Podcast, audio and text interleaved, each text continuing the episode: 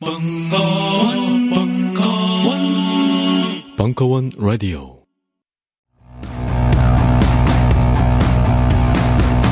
(2013년) 벙커원 부 페스티벌.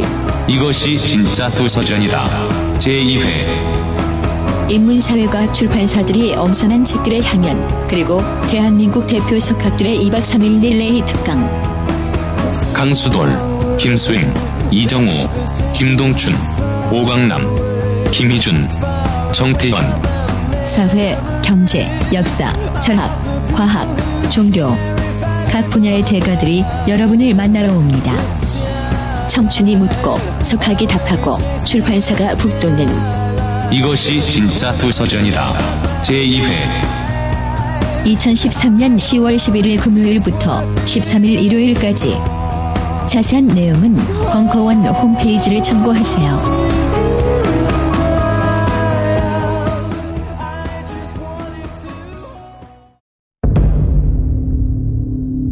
천안함 침몰 그리고 우린 3년간 침묵했다.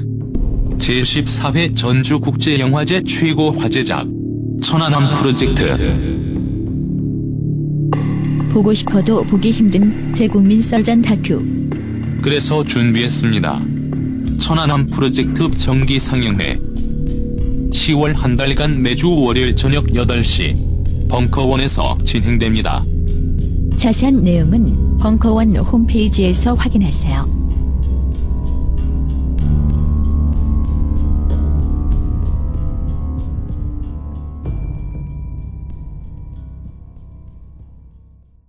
벙커원 특강은 평산네이처 아로니아진, 주식회사 사이들의 소다 스파클, 아틱폭스 플라즈마 치약, 주식회사 이소닉 볼펜형 녹음기 PCM007과 함께합니다.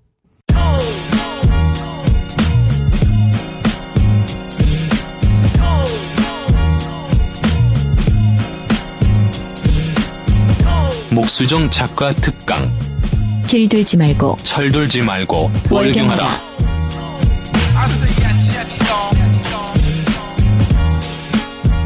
반갑습니다. 아, 책을 써야 이렇게 대중 앞에 다시 서는 거군요. 어, 말로만 듣던 그 새로운 성지 벙커원. 제가 책이 어제 공식적으로 나왔거든요. 나오자마자 바로 그 다음날 벙커원에 와서 어, 많은 분들을 뵙게 될 줄은 몰랐습니다. 음, 다시 한번 반갑다는 말씀 드리고요. 아, 성비가 전혀 맞질 않는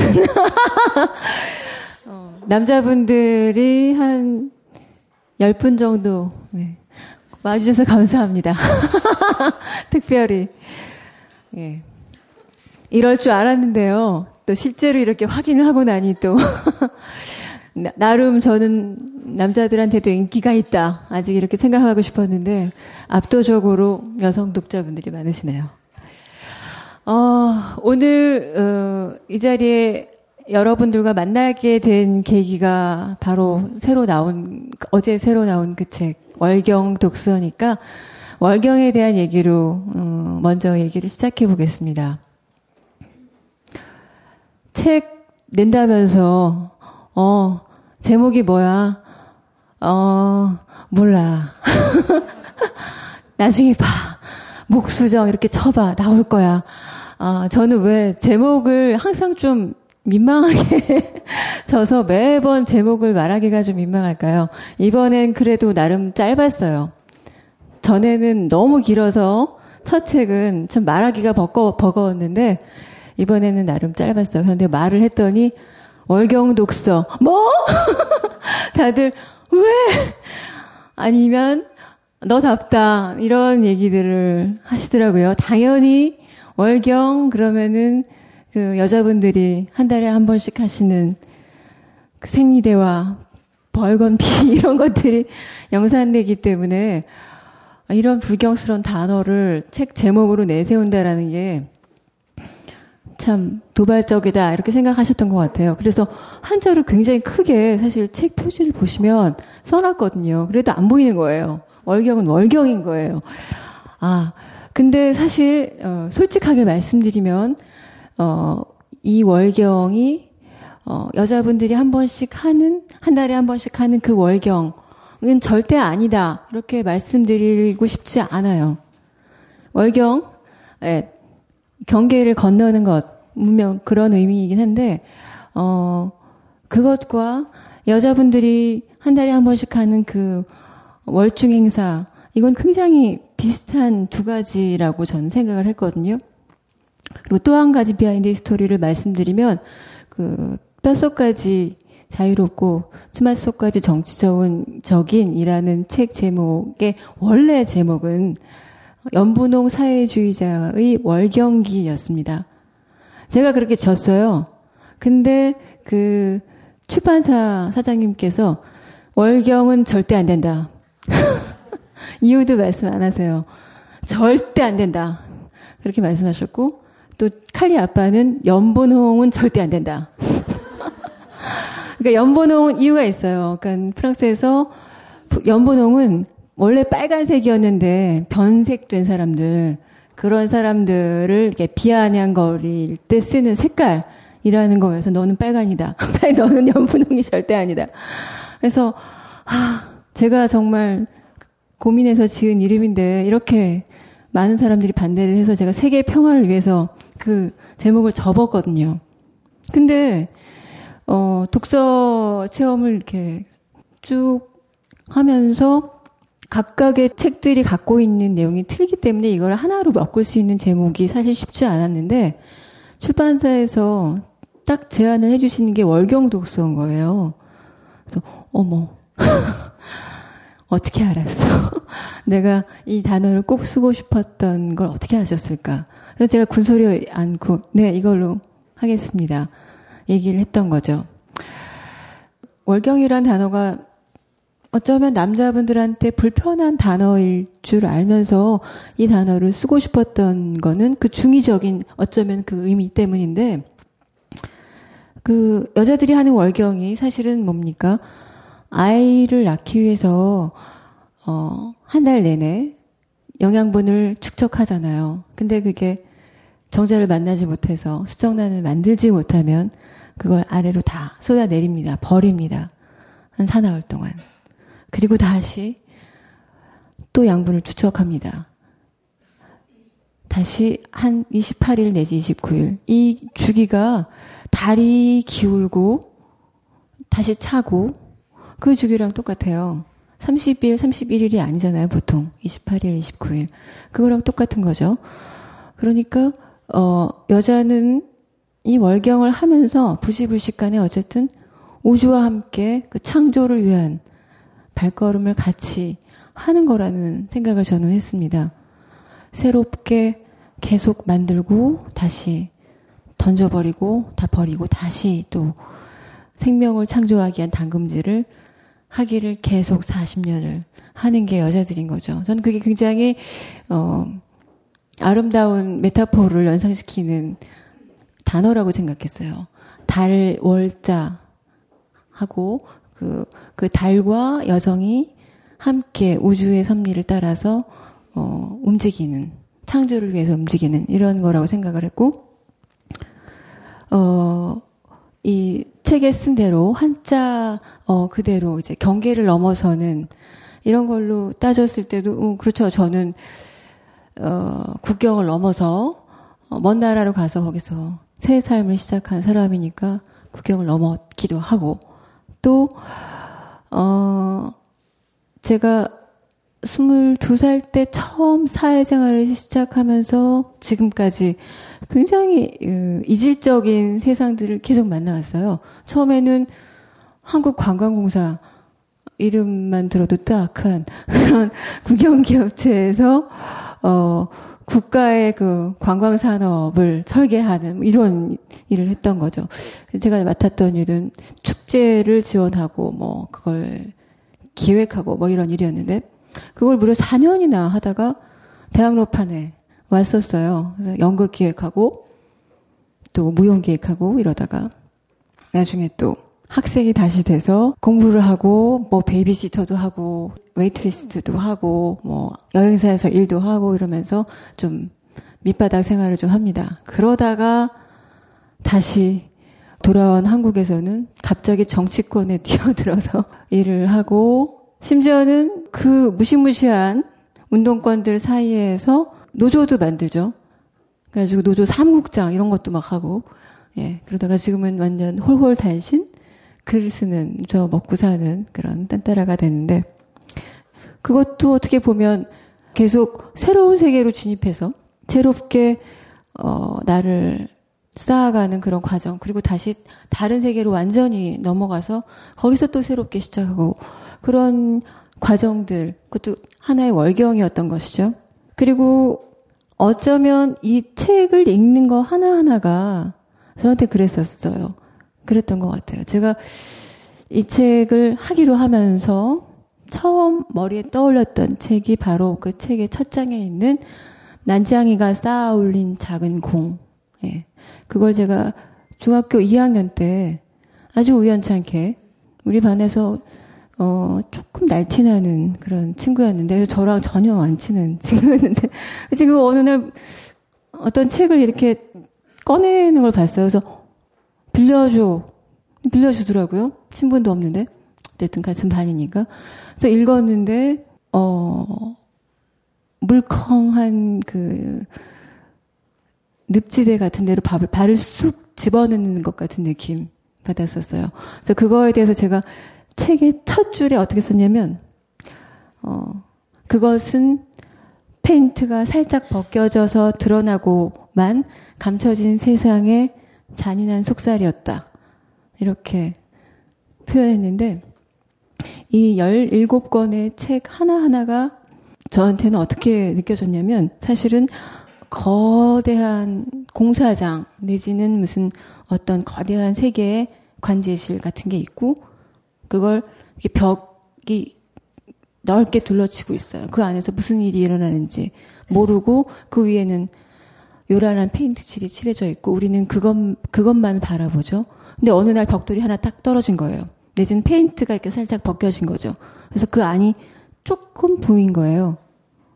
그래서 들여다 봤는데 어, 그거야말로 우리가 몰랐던 남들이 그 세상이 감추려고 했던 세상의 진실이었던 거예요. 그러면서 또 하나의 벽돌, 또 하나의 벽돌, 이 하나하나씩 떨어지면서 이면에 있던 세상을 하나씩 보여줬던 그런 책들이었던 거죠. 생각해 보니까.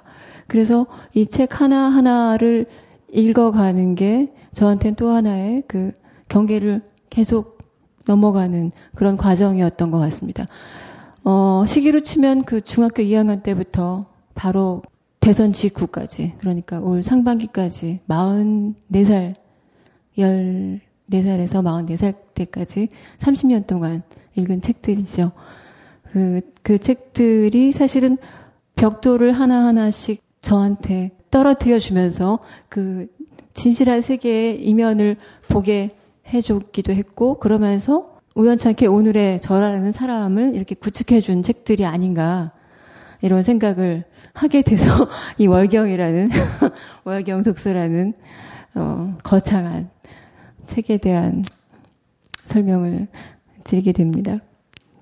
근데 책 을 읽는 거가 무슨 그게 또 월경일 수 있을까 이렇게 생각하실 수 있을 것 같은데 제가 아주 어, 극명한 하나의 사례가 있어요. 제가 한 5년 전에 한국에서 살, 있었을 텐데 굉장히 좋아하는 친구가 있어요. 남자인데 예의 바르고 인격도 정말 훌륭하고 항상 웃고 또 능력도 많아요. 아주 돈도 잘 벌고 여자친구도 멋지고 만나면 싸울 일이 전혀 없는 그리고 저한테 언제나 너무나 맛있는 걸 사주는 그런 친구가 있었는데 박식해요 또.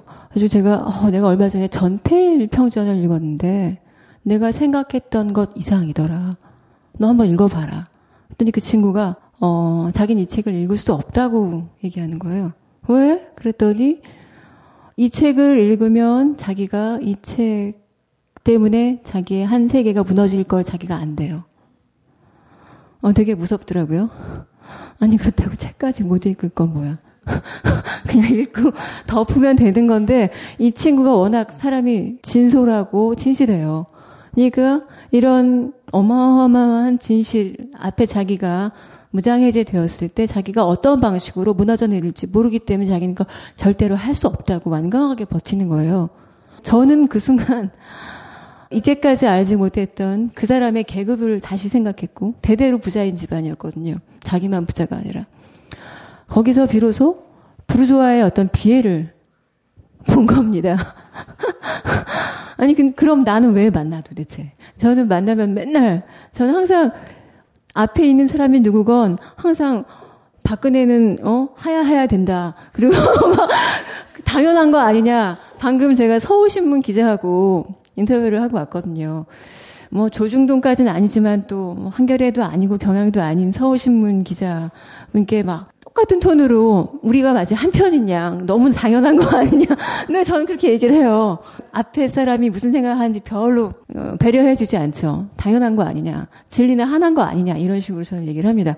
그 친구는 늘 그런 제 얘기를 들어왔거든요. 얘기를 들어줄 수 있고 이 친구도 그 비싼 밥을 저한테 맨날 사주는 이유가 저를 만나면 굉장히 많이 정화가 된대요. 자기가 굉장히 찢은 세상에 살고 있는데 저를 만나면 정화가 되기 때문에 일종의 무슨 정화제 무슨 아니면 어, 무슨 약간 정신과 치료를 받는 그러니까 얘기를 듣고 자기도 남한테 못한 얘기하고 이런 이런 관계로 계속 만났어요.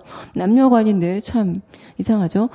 별로 예, 썸씽도 없고 전혀 없고 사실은 그런 걸 계속 만났는데 책은 읽을 수 없다. 아 결국 제가 이 책에도 쓰지만 자유를 갖는다는 건 위로만 갈 수 있는 자유가 있는 게 아니라 아래로도 또 위, 옆으로도 오른쪽으로도 왼쪽으로도 다 넘나들 수 있는 그 자유를 가진 사람이 진정한 자유를 가진 사람이구나. 이 부르조아는 자기가 여태까지 온 그 자리에서 단 한 칸이라도 아래로 내려오는 것이 너무나 두려워서 그 아래에 무엇이 있는지조차 눈을 돌릴 수조차 없다. 사실 자신의 현실의 삶에 대해서 만족하는 사람이 아니에요. 결혼하자마자 그 결혼을 후회해가지고 제가 20년 내내 만나자마자 아직도 이혼 안 했어. 계속 그렇게 말을 해왔던 사람인데 아직도 이혼하지 않고 아직도 불만이고 아직도 직장에 대해서 만족하지 않, 않으면서 하나도 만족하지 않으면서 그걸 하나도 놓지 않고 책도 읽지 않고 그냥 얘기 들으면서 그 순간 날려버리는 것으로만 만족하는 그런 친구가 저한테 아, 이 책을 읽는 것 또한 경계를 넘는 거구나. 그게 그렇게 쉬운 게 아니었구나. 그런 생각을 하게 해줬습니다. 이번에 여기 오신 분들이 대부분 저한테 질문을 하나씩 하셨잖아요. 다 읽어보는데 완전 미치는 줄 알았습니다. 아니, 그, 아니, 뭐, 저, 저는 김어준이 아니거든요.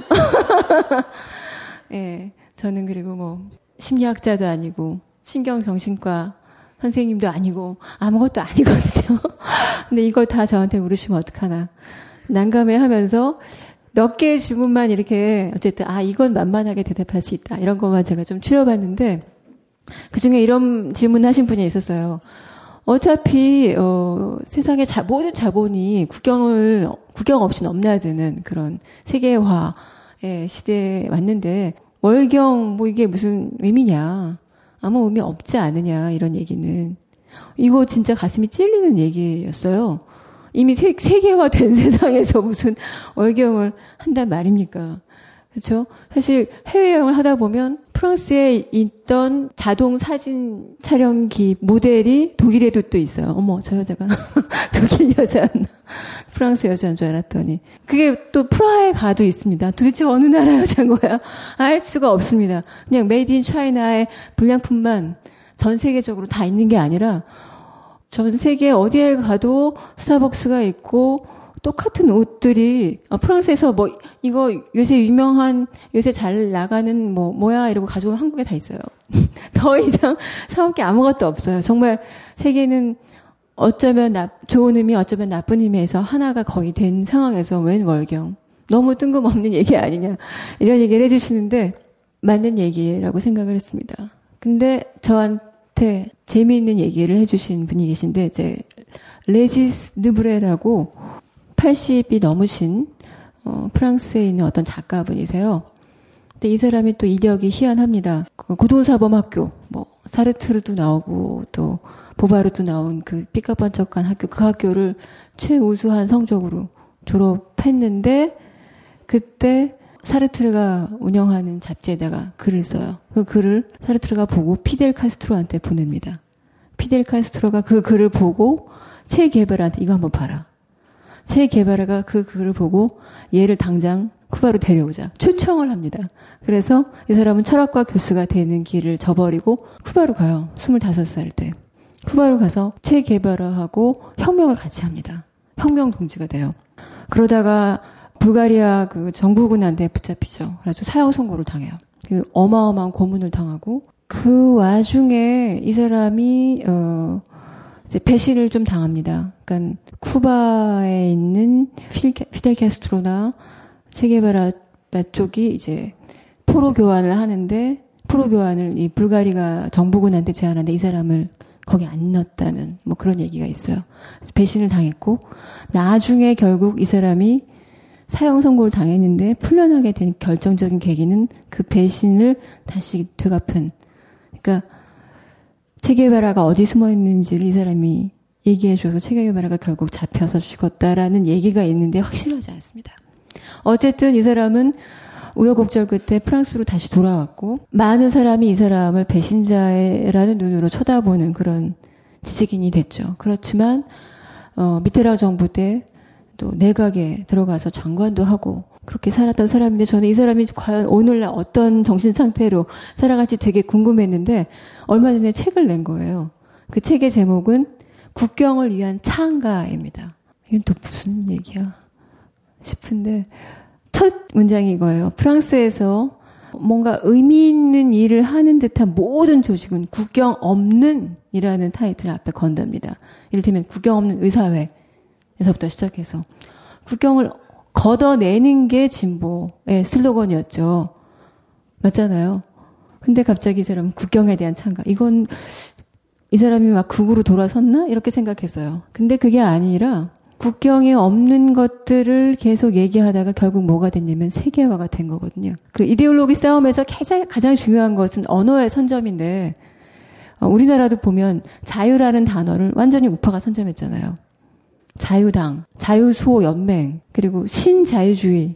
자유란 단어가 그 좌파에서 아무도 안 써요. 아무도 자유를 말하지 않아요. 이제. 근데 선점했기 때문에. 세계화도 마찬가지예요. 좌파 쪽에서는 국경 없는 뭐 이런 얘기를 했는데 걔네는 세계화. 이거에 거부할 사람이 누가 있겠어요? 세계, 국경이 너무 많아서 쌈박질을 그렇게 했는데 세계화가 되면 얼마나 좋냐. 문호가 개방되고 평화가 오지 않겠냐라고 말할 때 거기에 반박할 수 있는 사람이 없었죠. 과거에. 근데 결국 세계화라는 게 지구촌 곳곳을 완전히 스며들어가면서 그게 모든 또 다른 경제적인 의미에서의 불행의 시초가 됐지 않습니까? 이 사람이 얘기하는 건 그거예요. 살아있는 모든 것은 피부를 갖고 있다. 그러니까 동물이든 식물이든 그것이 독립적으로 존재하는 살아있는 개체라면 피부를 갖고 있는 거예요. 그게 없다면, 그 피부가 없다면 그것은 물질일 뿐이다. 물이건 아니면 모래건 흙이건 물질이 되는 거죠. 이름이 없는 거죠. 그들에게는 개별적인 이름이 국경을 넘어서기 위해서는 국경에 있어야 된다는 겁니다. 아, 너무 맞는 말이었어요. 국경이 있되 그 국경을 넘어서기 위해서 피를 흘리지는 말고 어, 정중하게 문을 똑똑 두드려서 들어가도 될까요?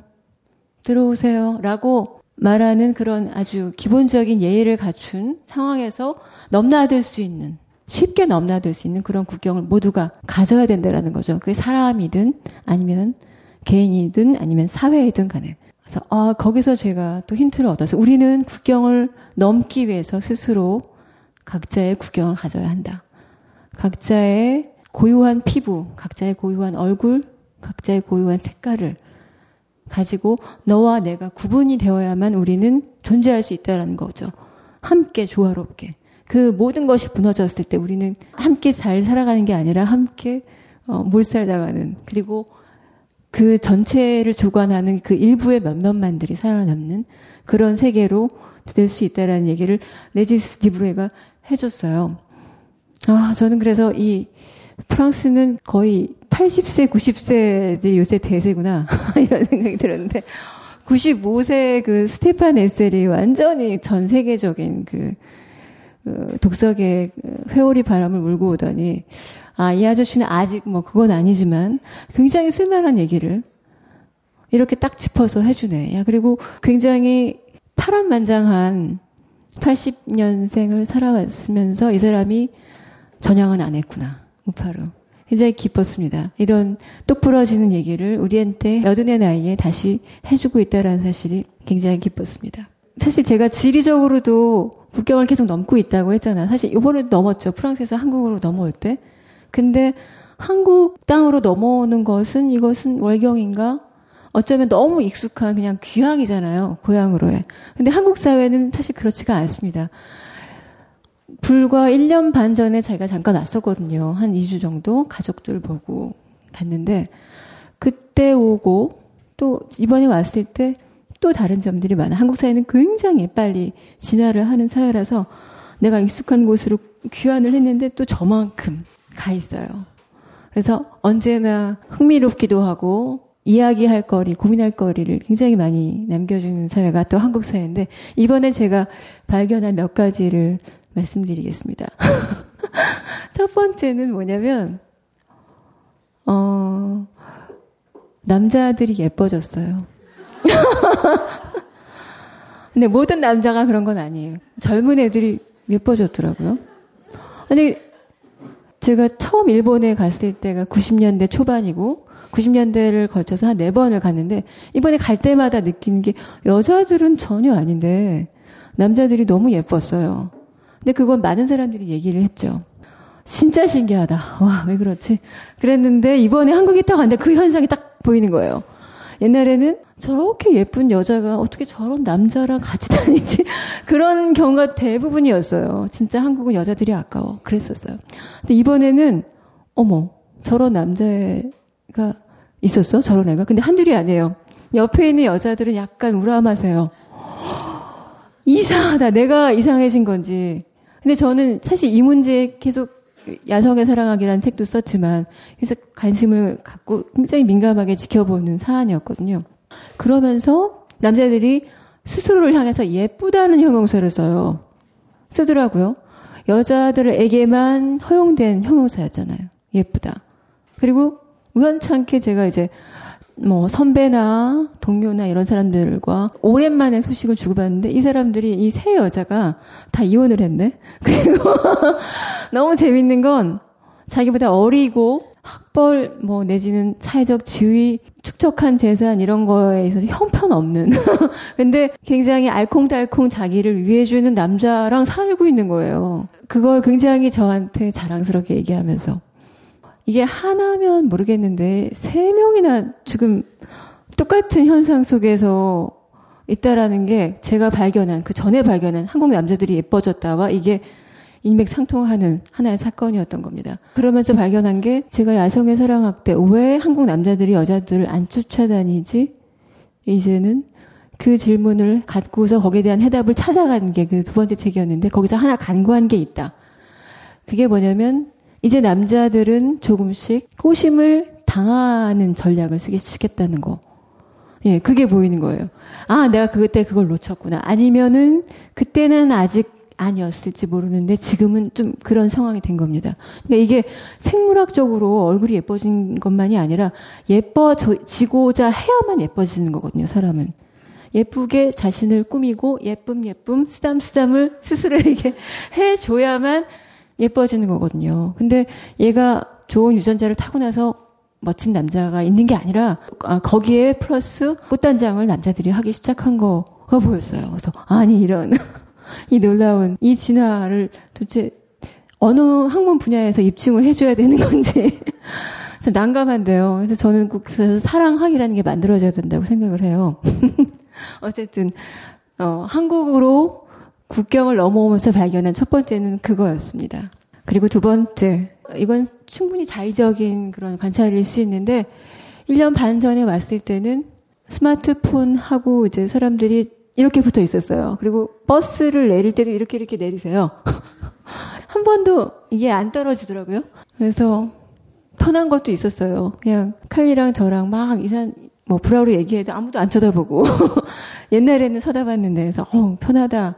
근데 너무 너무 무섭죠 사실은 이렇게 하다가 사회가 어디로 갈까 무서웠는데 이번에는 제가 책을 이번에 내서 그런지 어떤 희망의 관찰을 막 억지로 끌어다 모은 건지 모르겠지만 그 사이에 스마트폰을 안 보고 책을 읽는 분이 꽤 계시더라고요. 저만의 착각인지 모르겠는데 아니 어느 순간 제 책이 나온 순간이었던 것 같아요 거의. 아니 책을 읽으시는 거예요. 그래서 어 내 책을 사주시는 분도 계시겠지? 이런 생각을 했고요. 또 절망적인 것이 있다면 이건 한국 올 때마다 놀랍니다. 안 변하는 건데 올 때마다 놀라는 게 있는데 그게 뭐냐면 마을에서 가장 멋지고 가장 크고 가장 돈 들여서 지은 티가 나는 건물이 교회라는 거. 아직도 이건 절대 변하지 않는구나. 저는 그 마을에서 가장 크고 가장 사람들이 바글거리고 가장 아름다운 가장 창의력이 많이 에, 담긴 건물이 그 마을의 도서관, 공공도서관이어야 된다고 생각을 하거든요. 그리고 그게 많아져야 된다고 생각하고 그러면 모든 사회 문제가 해결될 것이다. 이렇게 장담을 합니다. 근데 현실은 그렇지 않은 거죠. 점점 공공도서관에 들어가는 예산들은 줄어들고 도서관은 지어놨기 때문에 부수지는 않는데 책 사는 예산을 이제 거의 안 준대요. 그래서 책이 없고 그런 상황에서 마을에 사는 사람들은 뭐 여전히 할머니들은 기억자를 꼬부라지셔갖고 폐지를 줍고 이러셔도 교회는 완전 삐까번쩍 뭐 또 부속 건물 또 짓고 이런 현상을 보면서 너무 가슴이 아팠고요. 그거는 변하지 않은 또 하나의 사실, 너무나 슬픈 사실. 그리고 이거는 제가 변한 건데요. 한국 사회는 그대로인데. 이번에 한 대발견이 뭐냐면 한국의 여름은 프랑스의 여름보다 아름답다는 거였어요. 프랑스는 지금 영상 20도래요. 폭염이 잠깐 있었는데 한 열흘이었어요. 그리고 프랑스에는 에어컨이 없어요. 에어컨을 파는지도 모르겠어요. 진짜 에어컨이 있는 집이 하나도 없기 때문에. 그렇게 덥지 않아요. 그리고 제가 7월 초까지만 해도 목도리를 두르고 다녔거든요. 추워가지고. 가죽 잠바 입고. 진짜 추웠어요. 약간 엄살을 섞어서 추운 거죠. 덥지 않거든요. 더워도 후덥지근하진 않아요. 땀이 안 나요. 그러니까 고슬고슬하죠. 그러다가 한국에 딱 왔는데 끈적끈적한 거예요. 근데 오자마자 제가 어딜 가냐면은 그 다음날 여기 저희 언니가 와 계신데 저희 언니가 굉장히 열혈 촛불 촛불주의자예요. 그래갖고 내일 가자. 그래가지고 갔어요. 뭐 제가 또 안 간다고 그럴 순 없잖아요. 갔더니 아 근데 너무 덥다 인간적으로 이렇게 더운데 촛불 또 켜. 그리고 몇만 명이 또 막 낑기고 있고 또 그 와중에 좀 일찍 갔어요. 대한문 앞에는 상경자동차와 관련한 시국 미사 그 앞에 또 여러분이 앉아 계시고 땡볕 밑에 또 그날 그 서울광장에는 촛불이 있기 전에 지방에서 올라오신 그 대학에 있는 청소 노동 하시는 분들이 호봉 이제 투쟁을 아줌마들이 하고 계셨어요. 그래서 제가 촛불 오늘 여기서 해요? 아니면 저기 저쪽 광화문에서 해야지. 저희는 몰라요. 시골에서 와서 몰라요. 다 이러시는 거예요. 그래서 어, 그 굉장히 막 부끄러워 하시는 거예요. 막 투쟁을 하시면서 부끄러워 하시길래, 불쌍하다. 왜 저러지? 그랬더니 알고 봤더니 상경 투쟁을 하시는 거였더라고요. 부산에서, 뭐, 광주에서 이렇게 올라오신 분들이었는데, 그런 분들이 그런 투쟁을 또 하시고, 또, 밤이 되니까 촛불이 켜지는데, 멀지 않은 그, 광화문과 시청 일대를 이렇게 돌면서, 완전 여긴 이 나라는 투쟁의 나라네. 이런 생각이 들면서 근데 사람들이 땀을 뻘뻘 흘리면서 기쁨의 그 환희의 기쁨의 고함을 지르고 또 외치고 노래를 하는데 저도 같이 땀 흘리면서 너무 시원한 거예요. 그 땀을 흘리는 게 내가 이렇게 땀을 쫙쫙 흘려본 적이 프랑스에 살면서는 한 번도 없는 거예요. 운 적도 사실 없고 마흔이 넘으니까 사실 울음이 안 나와요. 저는 울고 싶은데 울음도 안 나오고 땀도 안 나오고 그러니까 신진대사가 안, 다, 안 되는 그냥 머물러 있는 그냥 물에 물 탄 듯 술에 술 탄 듯 이렇게 그냥 맹하게 있다가 여기 딱 오니까 땀막 흐르고 그리고 제가 어제 텔레비전은 아니었 어 아니었지만 인터넷 보다가 기립박수 치고 막 울었거든요. 칼리가 막 뛰어들어가지고 엄마 왜 울어? 막 이랬는데 그 왜 권은희 예 권은희 수사과장님 그 발언이 한 줄이 딱 나온 거예요. 그래서 저는 기립박수를 쳤어요. 한 한 10, 15초 동안.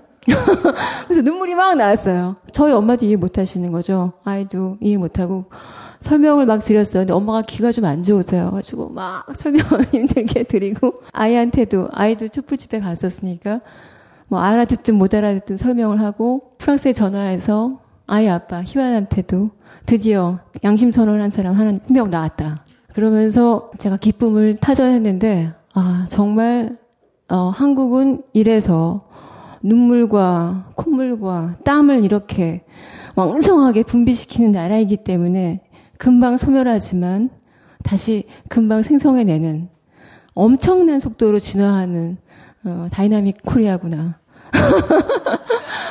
예, 그래서 아, 이런 한국에 오니까 정말 내가 비로소 왕성하게 신진대사를 할 수 있고 내가 그토, 그토록 흘리고 싶었던 눈물도 왕창 흘릴 수 있었고 운동을 해서 억지로 빼야 되는 그 땀을 이렇게 비 오듯이 매일 밤 흘릴 수 있었다 이런 생각을 했습니다. 이 세 이 몇 가지가 이제 제가 이번 한국에서 한국을 건너온 월경에서 발견한 것들입니다.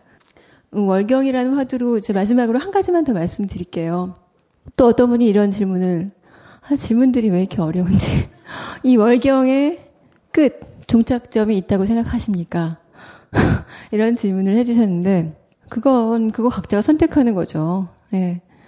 더 하고 싶으면 하고 안 하고 싶으면 안 하는 건데 확실한 건 이거죠. 어 아까 그 전태일 평전을 읽기를 거부했던 그 친구처럼 이 경계를 넘어서면 낭떠러지가 있을 거라고 많은 사람들이 상상하는 것 같아요. 걷잡을 수 없이 난 나락으로 떨어질 것이다. 근데 한번 넘어서 본 사람은 알죠.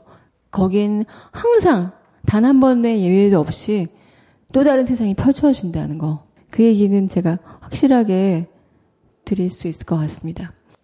제가요, 질문을 받는 건 되게 좋아하거든요. 그리고 질문을 받으면 파파박 좋은 생각이 막 나요. 근데 혼자서 말하는 건 정말 싫어해요. 그래갖고 제가 그냥 질문 답변으로 처음부터 끝까지 하면 안 될까요? 그랬는데 그래도 기본적으로 얘기를 하고 질문 답변을 받아라 라고 몇 분이 말씀해 주셔서 혼자서 좀 떠들었고요. 이 얘기는 할 수 있겠네요. 어떤 분이 아주 아주 많은 분이 사실 질문해 주신 건데 어떻게 계속해서 좌파로 아니면 철들지 않고 뭐 이렇게 꿋꿋하게 천방지축으로 살아갈 수 있, 는 방법이 뭐, 뭐냐 이런 질문 누가 해주셨는데 그 중에 하나는 계속 질문을 찾는 거예요. 우리는 보통 답을 찾잖아요. 그리고 그 답을 찾으면 그 다음에 이제 끝이에요. 그리고 사실은 워낙 학창 시절에 질문을 너무 많이 받아갖고 맨날 문제지를 풀잖아요. 우리는 질문이 지겨운 거죠, 사실은 어쩌면. 근데 그 질문은 스스로가 가져본 질문이 아닌 거예요. 그러니까 우리는 질문이 너무 지겨워서 그 질문을 피하다가 이제 아무도 질문 안 하면 질문 자체를 덮어버리는 그런 지경에 가는 것 같아요. 근데 제가 조금 다른 인생 을 살 수 있었다면 그 원동력은 성인이 돼서 굉장히 원초적인 질문들을 나한테 해주는 사람들이 있었던 거. 그게 진짜 좋은 저한테 아주 결정적인 계기였던 것 같아요. 구체적으로 말씀드리면 제가 동숭 아트센터라고 하는 여기서 멀지 않은 그곳으로 처음 이제 이직을 했을 때 거기 가면은 맨날 아침마다 회의를 하는데 이런 문화가 뭐니? 뭐 이런 대표님이 그러세요. 문화가 뭐니? 너네는 여기 왜 왔니? 다른 직장 가지. 이런 거. 어, 너는 기획자가 뭐라고 생각하니? 이런 밑도 끝도 없는 질문들을 맨날 하세요. 예술이 뭐니? 문화하고 예술의 차이점 뭐야? 사람들이 너무 황당해 하죠. 근데 그 질문을 받으면 작동하게 돼 있어요. 그 질문을 계속 찾게. 어쩌면 그게, 그게 시발점이었던 것 같아요. 그래서 그런 질문들을 계속 생성해내면 우리는 질문들이 머릿속에 100개가 차 있어도요. 괜찮아요. 질문들은 부딪히지 않아요. 질문을 이렇게 갖는 게 중요해요. 그러면 답은 꼭 박사 논문을 쓰지 않아도 찾아지죠. 길을 가다가도 책을 읽다가도 친구랑 얘기하다가도 영화 보다가도 여행하다가도 탁 찾아져요. 근데 질문이 없다. 몇 개 없다. 질문은 화살 같은 거거든요. 내가 딱 던지면 그게 어떤 관역을 맞춰요. 그 뒤에 답변이 없을 수 있죠. 그럼 나는 질문을 굉장히 많이 가지고 다녀야 되는 거예요. 그래서 그걸 계속 맞춰야 정답을 어느새 얻고 아 이거였구나 답이. 그리고 또 화살을 날리고 또 답을 찾고. 근데 대부분의 사람들은 질문을 몇 개 갖고 그 다음에 이제 슬그머니 그걸 해결해 버리고 내지는 잊어버리고 더 이상 질문은 지금 내 먹고 살기도 바쁜데 뭔 또 질문 막 이러면서 어, 더 이상 질문을 자기한테 만들지 않는 거죠. 그래서 제가 무려 700개의 책을 제가 막 이거 좀 더 잘 팔리게 하기 위해서 서점에다가 사인본 막 제가 하면서 어떤 말도 10번 이상 쓰면 이건 거짓말이야. 이런 생각이 들어요. 이거는 사기야. 계속 말을 바꿉니다. 말을 바꿔요. 날씨가 좋습니다. 막 이러면서 바람이 붑니다. 막 이런 말 쓰고 왜 너무 민망하니까 무슨 내가 무슨 멘토도 아니고 뭐 세상 사람들한테 어떻게 똑같은 말을 700번을 할 수가 있어. 그럴 수는 없거든요. 민망해요. 그래갖고 가장 안 민망한 말을 막 찾는데 그게 이제 질문을 아, 답보다는 질문을 구하세요. 그게 제가 찾아낸 말 중에 그나마 안 민망한 그리고 덜 죄송한 그런 문구였어요. 어쩌면 저한테는 그게 제일 어, 확실하게 어떤 새로운 인생을 찾을 수 있었던 전기. 아, 질문을 나한테 던져주는 사람을 옆에 가져라. 그거죠. 그리고 그 시절이 지나고 나서 애를 낳는데 애가 또 맨날 질문을 하네요. 어, 이런, 이런 거죠. 휙 차를 타고 지나가는데 이렇게 풀밭이 쫙 있었는데 거기에 빨간 꽃이 하나가 딱 있는데 당연히 그 빨간 꽃이 눈에 띄는 거예요. 엄마, 왜 꽃은 예뻐? 이런 질문을 해요. 그리고 또 엄마, 왜 남자들은 안 그런데 여자들은 높은 굽 있는 구두를 신어? 이런 질문도 하고 또 저한테 가슴 아픈 질문도 막 합니다. 엄마는 왜 엄마 돈 안 쓰고 아빠 돈 써? 그래, 내가 책을 많이 팔아서 절대 희열한테 돈 달란 말은 안 하리. 막 이런 주먹을 불끈지게 하는 그런 질문을 합니다. 얼마나 한심하겠어요. 같은 어른인데 한 사람은 돈 달라 그러고 한 사람은 돈 주고 되게 한심해 보이는 거예요. 그래서 내가 변명하지 않았죠. 그래. 돈 벌게, 많이 벌게.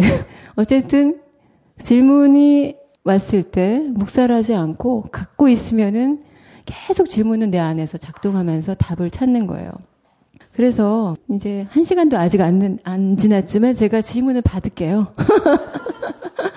어, 질문이 여기 굉장히 많이 있는데 질문이 어, 한 80개 되는 것 같아요. 근데 너무 어려워요. 그래서 이 말을 하다가 내 논리에 내가 막 꼬꼬꼬라지겠는 그런 답, 질문들이 많더라고요. 그래서 이 자리에서 얼굴 보면서 설마 어려운 질문 하실 수 없겠지. 인간적 차원에서 좀 쉬운 질문. 아니면 여기 쓰셨는데 또 하셔도 돼요. 근데 제가 뭐 추세 선택할 수는 없지만 딴지 마켓에서 가장 많이 팔린 휴대와 퀴트 상품 최강의 가성비 나노 금칠 소리 초강력 효능의 플라즈마 치약과 함께 돌아왔습니다. 그냥 치약이 아닙니다. 시리미와 잇몸 질환에 탁월한 효능이 있는 나노 플라즈마 치약을 이번에도 역시 오직 딴지마켓에서만 은하계 최저가로 판매합니다. 그냥 은하계 최저가가 아닙니다. 판매가 대비 무려 75% 할인된 초특급 가격대로 상품. 거기다 무료 배송까지. 으아! 마치 야동과도 같은 충격적 가격 노출을 딴지마켓에서 지금 바로 확인하세요. 딴지마켓의 은하계 최저가 시리즈 제5탄. 주식회사 이소닉의 PCM007 4기가 내장 볼펜형 녹음기 정품이 마침내 딴지마켓에 입점했습니다. SBS 신사의 품격 청담동 앨리스의 주인공들이 인생을 기록하던 바로 그 아이템. 딴지일보 죽지 않는 돌고래 기자가 즐겨 사용했던 바로 그 잠입 취재 장비 최첨단 리니어 PCM 원음 무손실 녹음 방식을 적용한 최상의 선명 음질. 소리가 들릴 때만 녹음할 수 있는 초정밀 감지 기능과 4GB USB 메모리 기능, MP3 재생 기능까지 이 모든 기능이 탑재된 볼펜형 녹음기를 압도적 최저가에 딴지마켓에서 만나보실 수 있습니다. 생활의 기록이 필요할 때, 소리의 블랙박스가 필요할 때, 녹음기 전문기업 주식회사 이선익의 PCM007 볼펜형 녹음기를 추천합니다. 첫 번째 질문. 한국의 극우는 공부를 안 한 것처럼 보입니다. 유럽의 극우와 한국의 극우가 차이가 있는지요? 또 왜 한국의 진보는 종편 시청률 수준인지 궁금합니다. 네. 일맥상통하는 질문이 첫 질문으로 있었어요. 그러니까 한국에서 종북주의자들이 받는 그 대접, 그들을 향한 시선과 어, 프랑스에서 사회주의자들에 대한 시선, 그게 어떻게 다르냐, 뭐 이런 질문도 있었고, 이건 좀 우, 우파죠. 좌파에 대한 얘기고, 우파에 대한 얘기, 이런 질문이 있으셨는데, 일단 먼저 질문하신 것부터 말씀드리면, 우리나라는 양쪽에서 공통점은 있는 것 같아요. 그거는 권력을 가진 사람이 일부러 키우는 것 같아요. 필요에 의해서. 어, 한국에서는 어, 아킬레스건이 사실 빨갱이인 거잖아요. 그 북과 남이 분단태제라는 상황. 그게 우리를 계속 어, 괴롭히는 어떤 진보 운동 자체를 괴롭히는 하나의 아킬레스건인데 프랑스는 걔네의 아킬레스건은 뭐냐면 인종차별이에요. 이미 인구의 10% 이상이 외국인이고 외국인 출신이고 뭐 대통령도 사실은 외국인이었죠. 사르코지도 헝가리 사람이었고 자기 부인은 이탈리아 사람이었고 그리고 무엇보다도 2차 대전 때 유태인들을 학살했잖아요, 나치가. 그게 나치가 한 거지 프랑스가 한 건 아니지만 프랑스의 당시 정부는 페탕 장군이라고 하는 사람이 이끌었던 그 정부는 나치에 적극적으로 협력을 했어요. 프랑스는 그 사실을 숨기려고 하죠. 그리고 페탕 정부, 페탕 장군, 비시 정부 이런 단어 자체를 거의 얘기를 안 하려고 하는데 음, 명백한 사실이죠. 드골은 당시 어, 우리나라 김구처럼 정통성도 갖지 않은 그냥 자발적인 어떤 움직임으로 레지스탕스를 했던 거고 정통성을 갖고 있던 정부는 나치에 협력해서 유태인들을 잡아들였어요. 적극적으로. 그게 어마어마한 아킬레스건이에요. 그래가지고 너 인종차별주의자야? 당신 인종차별주의자 이 말하고 프랑스 프랑스에서 그 말하고 한국에서 너 빨갱이지 이 말하고 똑같아요. 예. 프랑스에서 구구는 뭐냐면 우리가 이렇게 지지를 못 사는 건 우리 옛날에 잘 살았잖아. 우리 근데 왜 이래 오늘? 그건 다 쟤네들 때문이야. 외국인 노동자들. 왜 우리나라에 와서 애 낳고 보조금 받고 우리나라 여자들 강간하고 그러고 사니 너네 다 너네 나라로 돌아가 프랑스는 백인의 나라 이런 얘기를 뻔뻔하게 하는 애들이 구구예요 프랑스는 근데 프랑스에서는 이게 엄단이 돼 있어요 인종차별을 하는 발언을 하면 그게 공공자소에서든 어디서든 바로 법으로 제소할 수가 있어요. 사실 구구 정당의 존재 자체가 어쩌면 불법이죠. 헌법을 위배하는 거예요. 근데 존재해요. 근데 그 극우 단체가 헌법 안에서 존재하기 위해서 그 말의 위험 수위를 이렇게 슬쩍 기술적으로 낮추고 이런 것이 못마땅해서 막 극우 단체들이 있어요. 얼마 전에 그 극우 단체들을 전부 다 국가에서 어, 불법으로 엄단하고 폐쇄했죠. 프랑스에서 극우는 멍청하게 마찬가지예요. 그러나 최근에 프랑스의 극우 그 대표적인 그 사람이 르펜이라는 일가인데 거기도 족벌이에요. 아버지 르펜이 어, 딸 르펜한테 대표 자리를 물려줬고 그 딸 르펜이 엄청나게 대중적인 성공을 거두고 있어요. 가만 들어보면 얘네는 극우가 아니야. 얘네들은 신자유주의를 비판해요. 그러니까 가난한 사람들을 괴롭히는 모든 걸 다 비판하는 거죠. 그리고 우리는 유럽에서 탈퇴해야 된다. 근데 좌파들도 극좌들도 유럽에서 탈퇴해야 된다. 그게 세계화라고 하는 조류에서 벗어나는 방법이다라고 얘기해요. 근데 그 구도 똑같은 얘기를 해요.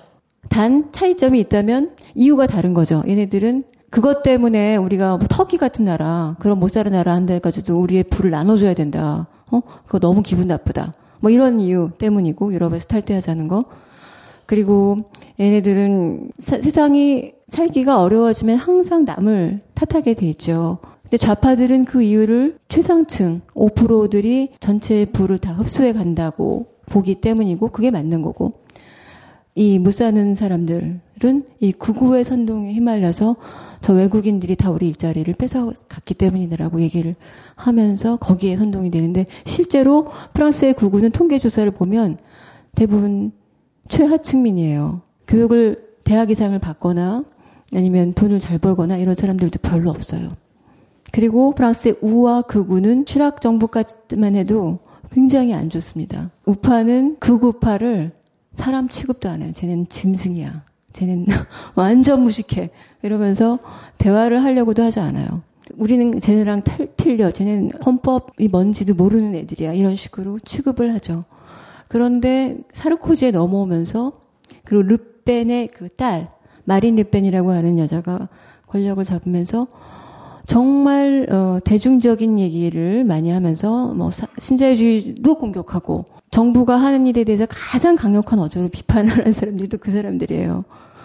그래서 대중적인 지지를 굉장히 많이 얻어서 오히려 우파가 극우 흉내를 내는 그쪽으로 뺏긴 표를 자기네 우리도 쟤네랑 똑같이 무식해 우리한테 와도 돼 이런 식으로 그렇게 만드는 상황이 사르코지 때 벌어졌죠. 그게 사실 이제 프랑스의 우파의 현황이고 근데 하는 얘기를 들어보면 굉장히 위험하고 어불성설이지만 그 사람들이 굉장히 영악해요. 지금 어쩌면 다음번 대선에서 프랑스 구구당이 제2당이 될 수도 있다. 이런 예언들이 지금 막 나돌고 있을 정도로. 왜냐면은, 어, 사회당이 지금 집권했지만 굉장히 인기가 낮거든요. 사회당은 우리가 흔히 생각하는 그 사회주의자들이 아니에요. 그냥 민주당 정도로 생각하시면 돼요. 그냥 우리가 좌파에서 보기엔 쟤는 정말 우파인 거거든요. 왜냐면은 정권을 벌써 세 번을 잡았어요. 그 어떤 좌파 정당도 권력을 그렇게 오래 누리면 좌파일 수 없어요, 사실은. 그것은 진실입니다. 그런데 벌써 세 번째나 권력을 잡았고, 권력을 잡기 직전에도 제2야당의 역할을 해왔기 때문에 이 사람들은 민주당이 그런 것처럼 전투력이 하나도 없는 것처럼 배가 불렀어요. 그리고 그 당사에 가봐도 막 뒤뜰에 장미꽃 피어 있고 뭐 두런두런 다 커피 마시면서 서로 반말하고 막 로비에도 막 누워 있을 수 있는 소파가 있고 뭔가 이게 무슨 전경련 회관이야 뭐야 이런 생각이 딱 들어요 사회당사 가면. 전혀 뭐 사회당 분위기 투쟁 이런 분위기 전혀 없습니다. 뭐 사르코지가 미워서 우리도 그렇잖아요. 이명박이 밉고 박근혜가 싫기 때문에 민주당을 찍어주는 거지 민주당을 믿어서 믿어, 믿어워서, 예뻐서 찍어주는 게 아니잖아요. 거기도 그랬어요. 근데 얘네들이 정권을 차지하고 나서 아니나 다를까. 너무, 너무 못하는 거죠. 뭐, 몇 개 센 공약, 사회당인 척 하는 센 공약을 내고 표를 얻었으나 다시 이제 뭐 예전 버릇으로 그대로 돌아가서 어, 우파하고 전혀 상관, 차, 차별이 없는 그런 정책들을 굉장히 많이 했기 때문에 사실은 차해당 인기가 정말 바닥이고 그렇다면 다음 총선은 굉장히 위험한 상황입니다. 그리고 뭐 한국의 극우는 극우가요. 근데 언제 생긴, 생긴 건가요? 사실 옛날에는 우파밖에 없었거든요. 근데 갑자기 뉴데일리 이런 거 생기고 그 촛불 때 가스통 들고 막 MBC 아 그때가 언제였죠? 촛불 무렵에 사, 생겼나요? 아주 극성스러운 극우가 네 천안함, 네, 그때. 어쨌든, 우파에 굉장히, 음, 불리한 일들이 생길 때, 걔네들이 참아 못해주는 그 닥짓을 대신 해주기 위해서 노, 노인분들이 주로 그걸 담당, 그 역할을 담당해 오셨죠. 근데 이분들은 사실은 어떤 정치 세력이라고도 말할 수 없을 것 같아요. 누군가 페이스북에 이런 글을 쓰셨는데 한, 못하는 게 없는 한국의 네티즌들이 꼭 해야 될 일이 있다. 김용판이 누구랑 점심을 먹었는지 그걸 알아내는 것과 어버이 연합에 돈을 대주는 사람이 누군지 이걸 알아내는 거. 제가 생각하기로는 이분들은 기도를 해주는 사람이 없으면 절대 거기서 나와 나올 분들이 아닙니다. 신념에 의해서 그렇게 하시는 게 아니 아닐 것 같아요. 그냥 알바를 하시는 거죠. 네. 그게 어떤 정치 세력이라고 말할 수도 없을 것 같아요. 느그하게 동원되셔서 용돈벌이 하시는 분들, 예, 그거죠.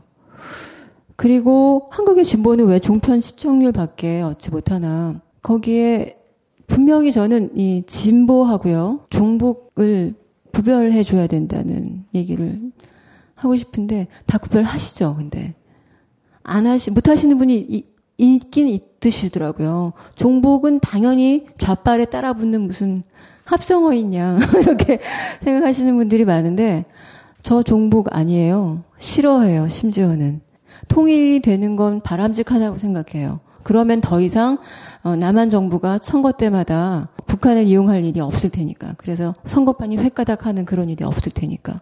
그리고 뭐 통일되면 북한에도 가보고 좋죠 뭐 나쁠 거 없을 것 같아요. 그런데 어, 지금 현재 김일성, 김정일, 김정은 체제를 이상적인 체제로 어, 생각하시는 그런 분들 그런 분들 있어요. 근데 남한에 진짜로 존재하시고 김정일 사진 보고 눈물을 주르르 흐르시는 그런 분들이 정말 계세요.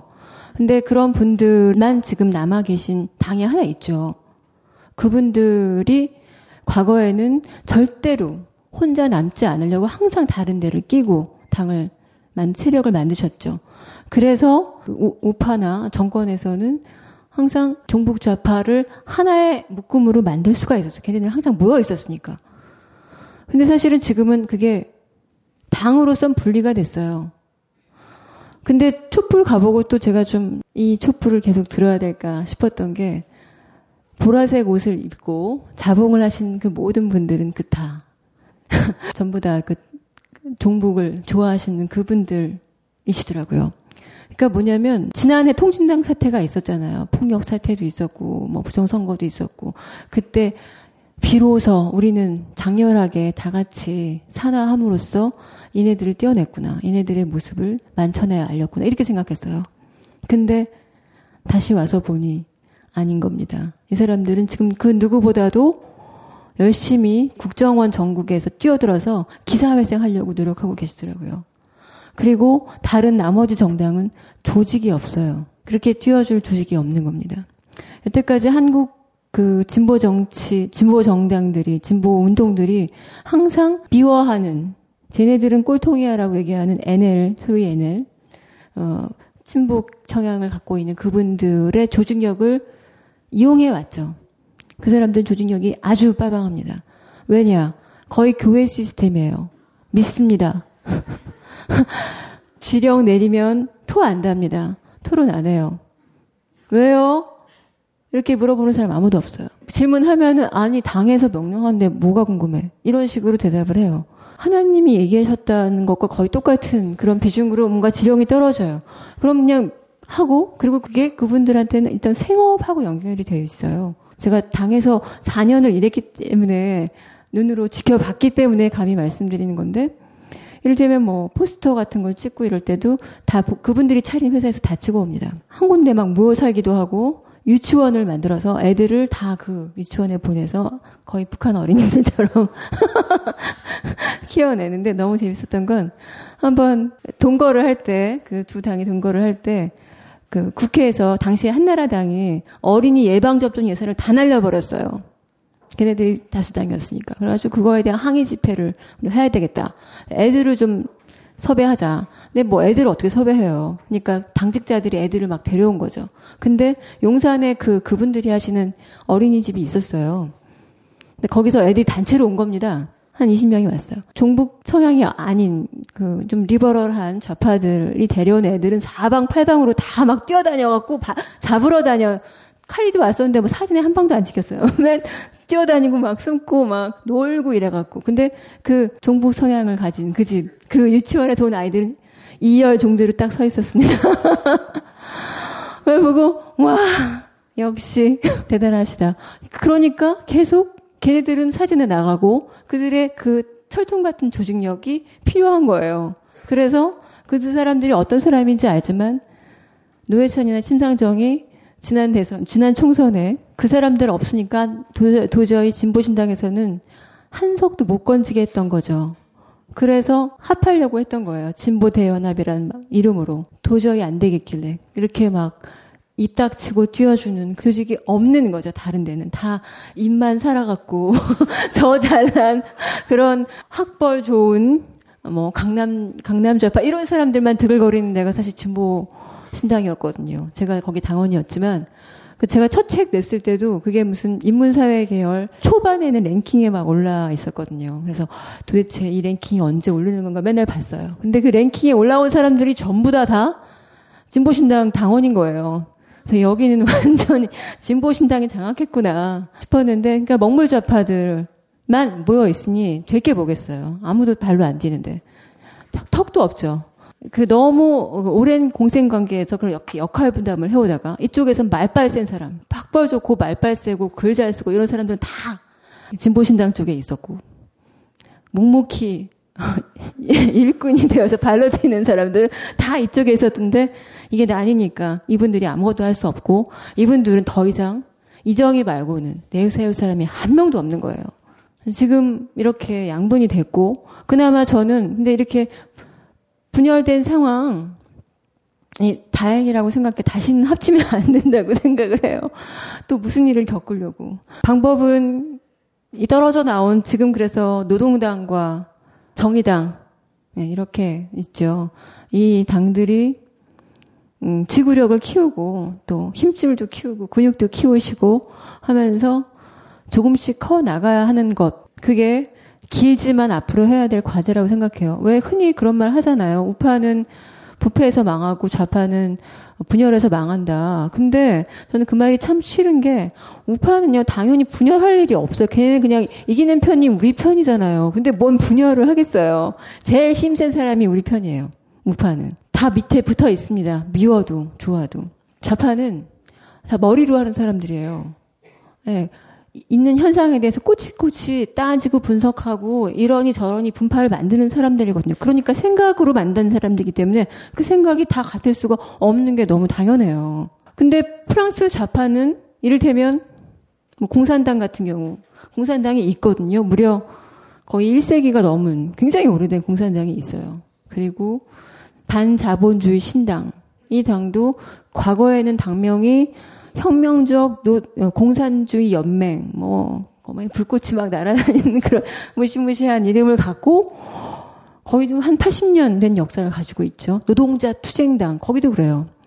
그런 당들이 조금 조그만하게 살아 있고, 그리고 좌파당이라고 하나 생겼어요. 그 당이 여태까지, 어, 선거 성적은 제일 좋았는데, 한 11% 대선에서 나왔었죠. 굉장히 좋은 성적을 거뒀는데, 그 사람들은 그만금만 살아있죠. 어, 어쨌든 저 정도면 없어져야 되는 거 아닌가 싶은데 계속 2%, 3%, 때로는 1% 이렇게 유지하면서도 살아 있습니다.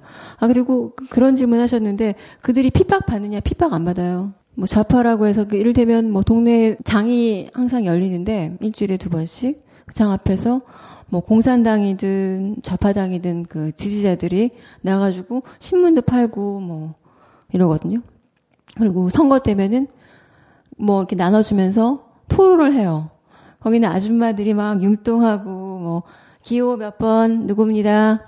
감사합니다. 이런 사람은 없어요. 없고 없고 그냥 토론을 해요. 붙잡고 이 사람 저 사람 그 사람들한테 욕하고 이 빨갱이 새끼들 이런 사람은 하나도 없죠.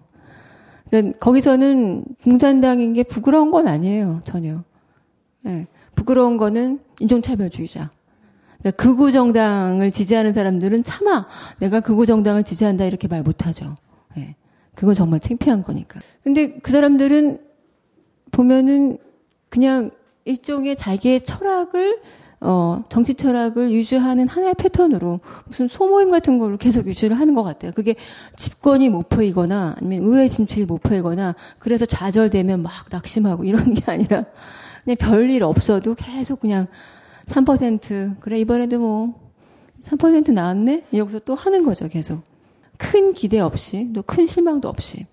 그게 과연 우리의 그 좌파 정당보다 좋은 건지 나쁜 건지 모르겠는데 그나마 어, 한 11% 정도 나오는 그 좌파당이 프랑스에서 어, 가장 희망 있는 어, 정당이고 그리고 프랑스 사회당은 우리나라 민주당이랑 똑같다 이렇게 보시면 됩니다.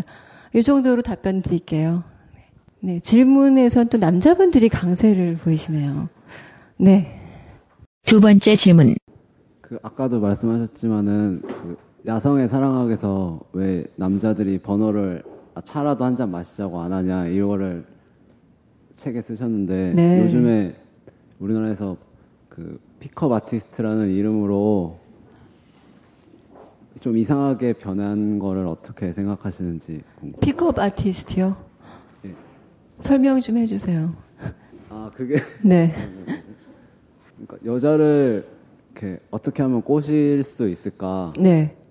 이렇게 뭐 수업도 되게 몇십만 원 내고 듣고 그런 예, 그런 식으로 어떻게 하면 여자를 잘 꼬일 수 꼬, 꼬실 수 있을까 이런 쪽으로 약간 변한 강의를 듣는. 네 그걸 하고 이제 또 밖에 나가서 실천 실, 연습도 해보고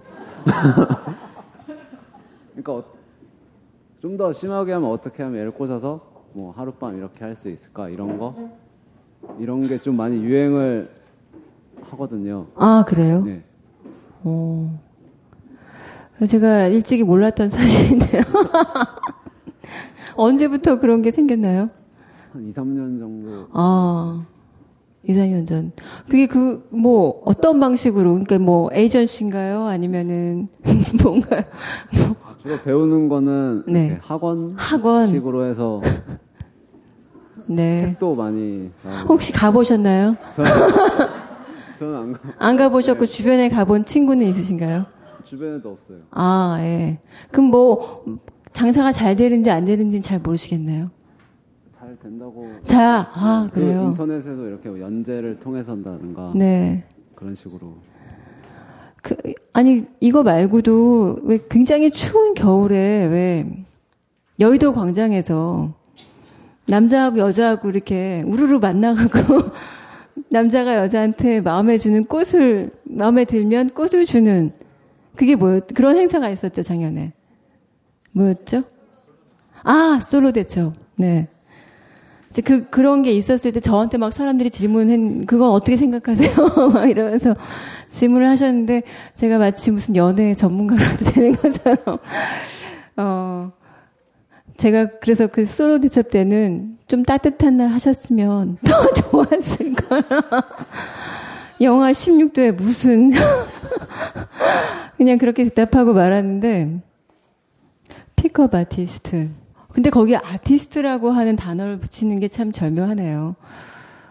그러니까 제가 두 번째 책에서 썼던 야성의 사랑학에서 썼던 그 현상, 그러니까 더 이상 어, 본능이 자연스럽게 작동해서 종족을 유지하기 위해서 스스로 깨우쳐야 하는 일들 자체를 더 이상 학습하지 않으면 알지 못하고 내지는 더, 어 내지는 그걸 부분적으로라도 누리기 위해서 그 연애의 각 단계의 부위를 소비해서 돈으로 구입해서 어, 키스하고 또 애무하고 이런 과정들을 사서 돈으로 사서 실습하는 그런 사회적 병량 형상에 대해서 말씀드렸는데 이 픽업 아티스트라고 하는 것은 어쩌면 조금 그래도 그걸 그 기법을 가르쳐 준다라는 점에서 바로 소비가 아니라 그래 고기를 잡아서 주는 게 아니라 고기를 파는 게 아니라 낚시질을 가르쳐 주겠다.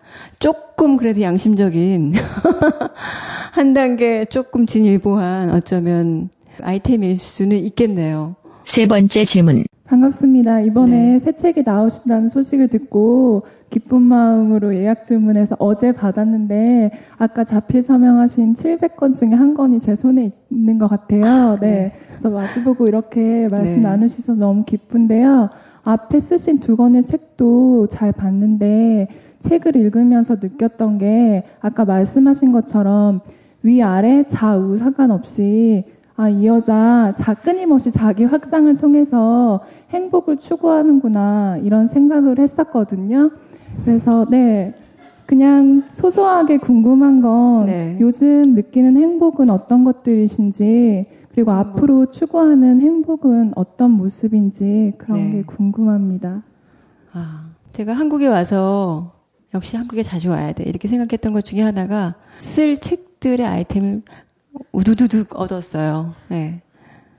한국에 오니까 문제가 다시 머리에 딱 부딪히고 어, 쓸 책들이 막 생겼어요. 사실 저의 큰 가장 큰 부끄러움 오늘 고백하자면 뭐였냐면 사람들이 저한테 목수정 작가님 이렇게 부르는 거예요. 사실 저는 그게 어떻게 생각되냐면 다른 직업이 따로 없잖아요, 제가. 그러니까 그냥 붙일 말이 없어서 작가님이라고 부르는 거 아닌가 이런 생각이 드는 거죠. 책 여태까지 오늘 이거 말고는 단독으로 쓴 건 딱 두 권밖에 없는데 책 두 권 달랑 쓰고 작가님이라는 어, 명칭을 듣는 게 너무 부끄러웠어요. 그래서 이 그런데 이걸 떼어내면 붙일 말이 없는 거예요. 딴 직업이 없으니까. 아, 내가 이 상황을 빨리 극복해야겠다. 그렇게 생각했는데, 이번에 와서, 어, 쓰게 될 책 아이템을 세 가지를 얻고, 그리고 지금 하나는 벌써 시작을 했어요. 이 책을 내면서 동시에 시작을 해- 했는데, 그래서, 어, 이, 이것들을 다 내가 써내고 나면 난 스스로에게 드디어 부끄럽지 않게 그 타이틀을 붙여줄 수 있겠다. 목수정 작가, 아, 라고 할 때마다 정말 부끄러웠는데, 그래서 그걸 완수해 나가는 것. 그 중에 하나가 뭐냐면, 어, 제가 여기 있는 어떤 분도 그 아이템을 유출하시지 않는다는 전제와부터 믿음 하에 말씀을 드리면 뭐냐면, 제가 근데 이거 왜 말하는지 모르겠네요. 말하지 말라 그러면. 자랑하고 싶은 거죠. 뭐냐면, 칼리가 프랑스에서 이제 있으면서 이런저런 책을 사보는데, 뭐, 프랑스에는 그런 책이 많아요. 뭐, 세계의 집, 뭐, 세계의 아이들, 뭐, 세계의 의상, 전통 의상, 이런 책들이 되게 많거든요. 사서 보면, 엄마 왜 한국은 없어?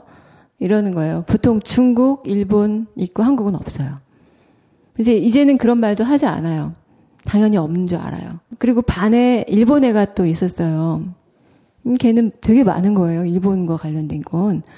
걔는 맨날 학교 가서 자랑하고 보여주고 선생님들이 막 물어보고 막 이러는데 엄마 왜 어, 사람들이 일본보다 한국을 더 안 중요하게 생각해? 이렇게 물어보는 거죠. 어, 일본에 대해, 일본의 아이라고 하면 선생님이 막 관심 갖고 물어보고 한국 아이라고 하면 아무 말도 안 한대요. 그래? 저를 가버린다는 거죠. 그래서 너무너무 미안하죠. 얘는 이번에 한국에 오면서 반드시 한국 공주책을 사가리라 이런 생각이 있었어요. 프랑스에는 한국 공주책이 없지만 한, 한국에는 있겠지? 교보문고에 갔어요. 한국에서 공주책이라 하면 그냥 다 서양의 공주잖아요. 백설공주니 뭐 잠자는 숲속의 공주니 뭐 이런 공주밖에 없는 거죠. 얘가 공주책을 이렇게 사왔길래 또 이런 거 샀냐 네 나이에 지금 네 나이가 몇이냐 막 이러면서 야단 쳤는데 근데 자기 딴에는 한국 책을 찾고 싶었는데 없었다는. 그래서 제가 한국에는 한국 공주책이 없어 없으니까 우리가 만들자 이렇게 말을 했습니다. 전래동화로서 뭐 어떤 한 명의 그 인생을 조명하는 그런 건 있어요. 근데 이렇게 예쁜 공주로서 이렇게 아주 옷도 정확하게 고증이 돼가지고 나오고 그리고 뭐 색칠을 하기도 하고 그런 공주가 한복을 입은 뭐 고구려 때든 고려 때든 신라 때든 그런 공주들로서의 공주는 없는 거예요. 취급을 안 하는 거예요. 이거에 대해서 제가 해줄 말이 없었어요. 너무 부끄러워서 이거는 너랑 나랑 만들어야 돼. 그리고 제가 그걸 만들기로 했어요. 그래서 어 이거를 제대로 어, 역사 속에서 좀 진취적이었던 삶을 살았던 사람들을 뽑아서 그걸 고증도 제대로 하고 옷도 어 아주 정교하게 만들고 그게 좀 재미없을 수 있으니까 팝업북으로 뭐 굉장히 복잡한 기획을 지금 해갖고 그 텍스트 하나하나 쓰고 있는 와중입니다. 그 제가 어 한국에 와서 굉장히 기쁜 마음으로 스타트한 일. 이 그거이고요. 질문이 에, 어떤 행복의 경지에 도달했냐 뭐 이런 거 아니야. 그렇게 계속 행복을 찾아서 월경하고 월경하고 월경해서 어떤 행복의 경지에 도달했느냐인데 제가 지금 책 아이템 막 선전하고 이러고 있는데 지금 그거와 이제 연결돼서 말씀드리면 책은 사실 누구나 쓸 수 있는 있는 거잖아요. 제가 이 월경 독서라는 책을 쓰면서도 몇몇 그 인터뷰에서 말했는데 이 책을 제가 써서 사람들이 이걸 읽고 여기 나온 책들을 다 읽기를 원하지 않는다 나는 나는 그분들이 각자 자신들을 만들어준 그 징검다리들 혹은 어쩌면 별자리라고 할 수도 있고 그 벽돌이라고 할 수 있는 것들을 각자의 우물 속에서 이렇게 건져서 나를 만들어줬던 그 책들을 읽어보고 어쩌면 또 그 글을 써보면서 내가 던졌는데 잃어버렸던 그 질문들을 다시 찾기를 바란다. 라고 썼거든요. 하나의 어, 경험을 나누는 나누고자 하는 행위로서 이 책을 썼고 이 책을 읽으신 분들이 아, 뭐 국성이란 사람이 뭐 대단한 독서가도 아닌데 이 책을 썼다면 나도 쓸 수 있다. 나도 내 중학교 때부터 지금 때까지 아니면 초등학교 때도 좋겠죠. 내 평생 읽었던 책 중에서 내 마음속에 묵직하게 남아있는 책들을 다시 읽어보고 싶다. 거기서 다, 또 다른 울림들을 찾아내고 싶다. 이럴 수 있으면 제일 좋겠고요. 그래서 사실 왜 엄마가 아이를 낳으면 아이한테 사랑을 주는 것보다 아이로부터 받는 게 사실 훨씬 더 많은데 어렸을 때 저도 좀 비슷한 맥락으로 책을 써놓고 독자들로부터 받는 유한이 정말 많아요. 제가 파리에 있으니까 파리에 오신 분들은 어쩌면 더 쉽게 용기를 내서 저한테 연락을 하시는 것 같아요. 굉장히 많이 만납니다. 파리에 오셔가지고. 만난 분들이 뭐 수도 없는데 단체로 오신 적도 있어요. 그래가지고 저한테 어, 질문하기도 하고 또 그분들에게 어떤 영향을 책들이 주, 줬는지를 얘기해 주시면 저는 아 내가 그런 얘기를 썼던가 그러면서 다시 그분들로 하여금 그 얘기를 듣고 그게 채찍질이 돼서 제 삶을 더 정교하고 섬세하게 조각해 주는 그 채찍질이 되는 것 같아요. 그분들의 한마디 한마디가.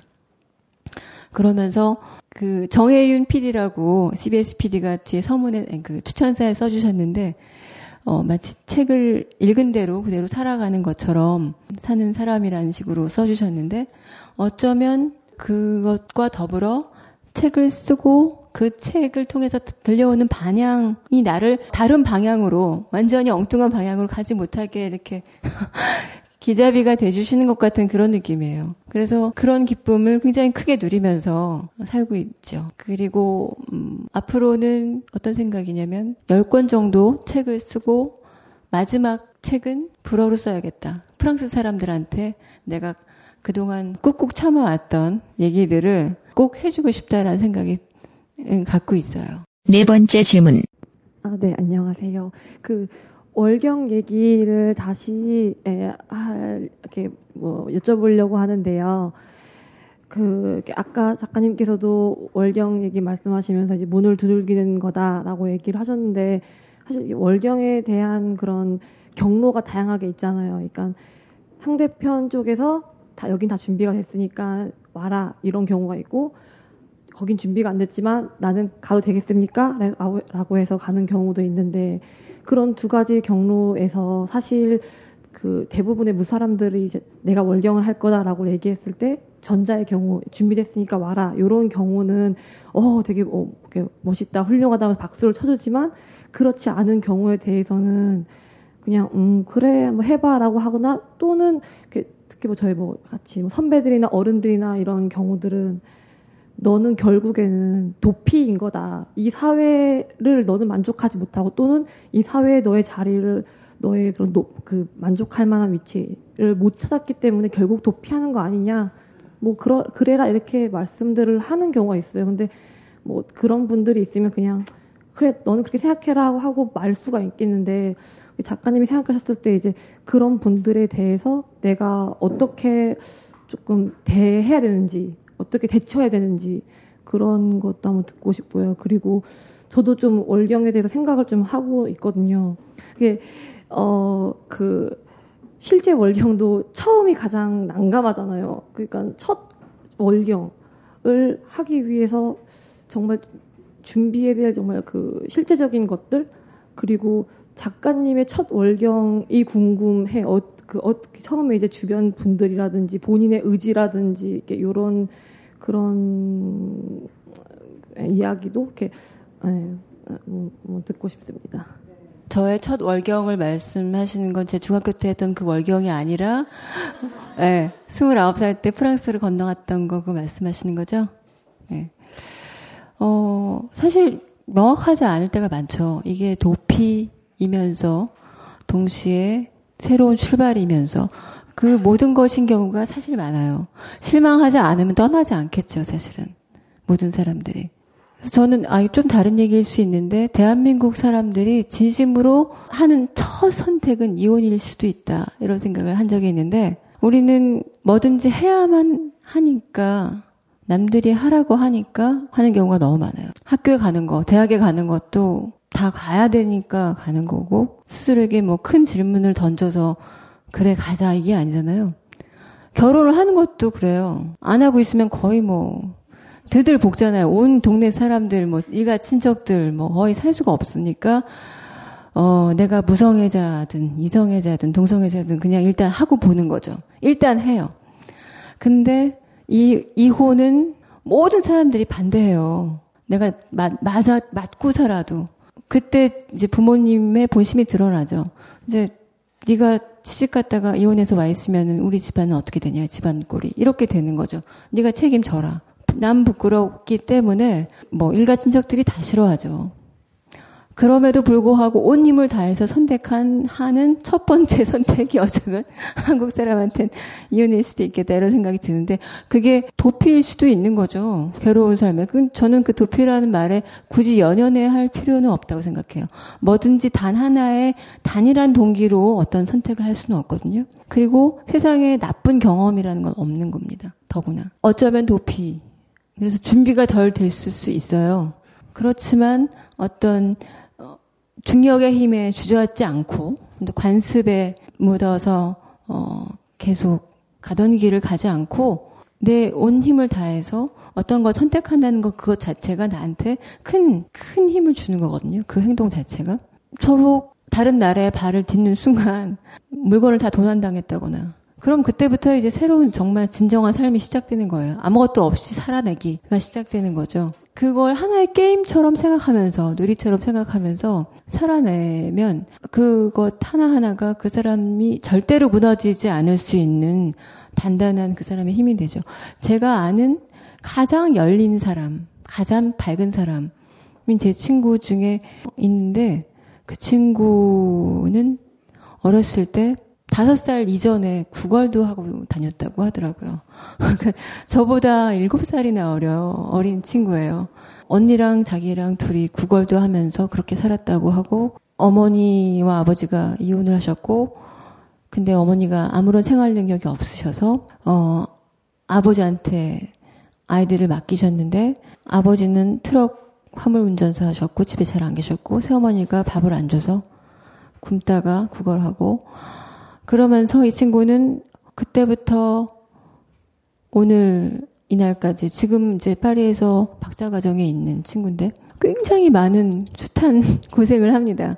파리에 와서 유학을 해도 전 그렇게 아르바이트를 하는 친구 처음 봤는데 어, 건물 청소를 했었어요. 건물 계단에 주저앉아 갖고 깨끗하게 닦아내는 그런 청소 아르바이트를 했었고 베이비시팅을 하러 갔는데 아이는 어딨냐고 물어봤더니 아이는 바로 나다. 그러면서 어떤 미친 사람이 자기를 보라고 감금을 감금을 하고 뭐 하여튼 정말 그렇게 산전수전 다 겪은 사람이 없어요. 근데 지금 지금 제가 어 파리에서 시국 선언을 하면서 이제 어떤 모임을 조그맣게 만들었는데 그 모임에서 가장 어떤 밝은 미소를 모든 사람한테 선사하는 사람이 그 사람이에요. 한 번 삐진 적이 있어요. 그래갖고 탈퇴했어요. 그래서 모든 사람들이 그 사람이 없으면 나는 안 와. 그래가지고 다 울며 불며 사정해서 그 친구를 다시 오게 한 그럴 정도로 이 사람 예, 밝은 사람인데 이 사람은 무서운 게 하나도 없는 거예요. 내가 어디에 가도 어떤 음, 위험에 처하거나 어떤 공경에 처해도 나는 언제나 어, 세상에 착한 사람도 많이 있기 때문에 나를 도와줄 것이고 난 손을 내밀어서 그들의 도움을 받을 것이고 내가 여유가 될 땐 그 사람들에게 내게 준 도움을 갚을 것이고 예 그런 거죠. 8년 만에 한국에 갔다가 다시 돌아왔는데 이 친구가 만나야 되는 친구들이 뭐 3, 40명 됩니다. 8년 동안 친구가 길을 어떻게 했길래 어, 그 친구를 보면서 뭐 바로 그런 거죠. 나를 살린 건 파라리 친구다. 거의 그런 그런 삶을 산 친구인데 이렇게 어, 벼랑에 떨어질까 바람에 날아갈까 나를 계속 가두는 동안 나는 없어져 버리는 그런 삶을 어, 살지 말고 과감하게 내가 가장 나를 강력하게 유혹하는 그 어느 곳으로 그게 국경 바뀔 수도 있고 아니면 한국 사회 안에서 어떤 새로운 영역일 수도 있고 그런데 어, 그곳으로 과감하게 내 발을 내딛는 것을 주저하지 말아야 된다고 생각합니다. 다섯 번째 질문. 어, 안녕하세요. 반갑습니다. 반갑습니다. 제가 어, 궁금한 건 두 가지가 있는데 아까 말씀해 주시는데 국경을 넘어서기 위해서는 국경이 있어야 한다고 이렇게 말씀을 주셨어요. 근데 그거를 책 읽기에서는 어떻게 적용을 하면 좋을까라는 생각이 좀 들어서 예를 들어서 아까 말씀하셨던 그 전태일 평전을 읽지 않겠다고 거부한 그 친구분께서 음. 네. 되게 견고한 국경을 가지고 있는데 그걸 어떻게 국경을 가지고 있는데 어떻게 넘어서지라는 그게 그림이 아. 좀잘 그려지지가 않아서 아. 거기에 대해서 한 가지 말씀해 주셨으면 좋겠고요. 또 한 가지는 어, 저는 요즘에 그 선거 때마다 꼭 연극을 보는 느낌이 들어요. 그래서 저는 티켓을 끊고 들어가서 그냥 이렇게 앞에서 막 이렇게 연극을 하면 저는 거기 약간 추임새만 넣을 수 있는 그런 느낌이 들어서 그러니까 당은 당대로 그러니까 노동자들은 노동자대로 그러니까 소통이 안 되고 어, 그런 느낌을 너무 많이 받아서 그 프랑스에서 지지받는다는 그 좌파 정당은 그 당과 노조 그 아니, 그러니까 네, 당과 노조 그리고 당과 국민이 어떻게 소통을 하는지 그게 좀 궁금합니다. 일단 그 국경을 가져야 한다라는 말을 책 읽기에 적용하는 모순이 발생한다는 지적을 해주신 거잖아요.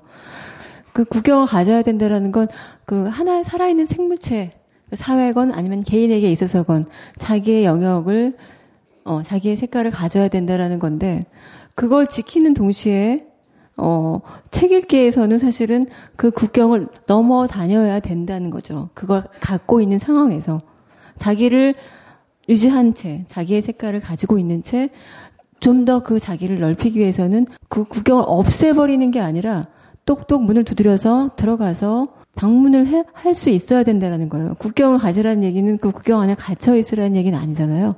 그러니까 자기의 정체성을 유지하라는 그런 말씀으로 이해를 해주시면 될 것 같고 프랑스에서 그 좌파당 멜랑숑, 정릭 멜랑숑이라고 하는 그 사람이 이끄는 당인데 심지어는 그 사람의 공약집이 베스트셀러, 그러니까 종합 부분 13이었어요. 공약집이. 그래가지고 그 소식을 제가 신문에 한국 신문에 전했더니 그게 또 한국에서 출판이 됐어요.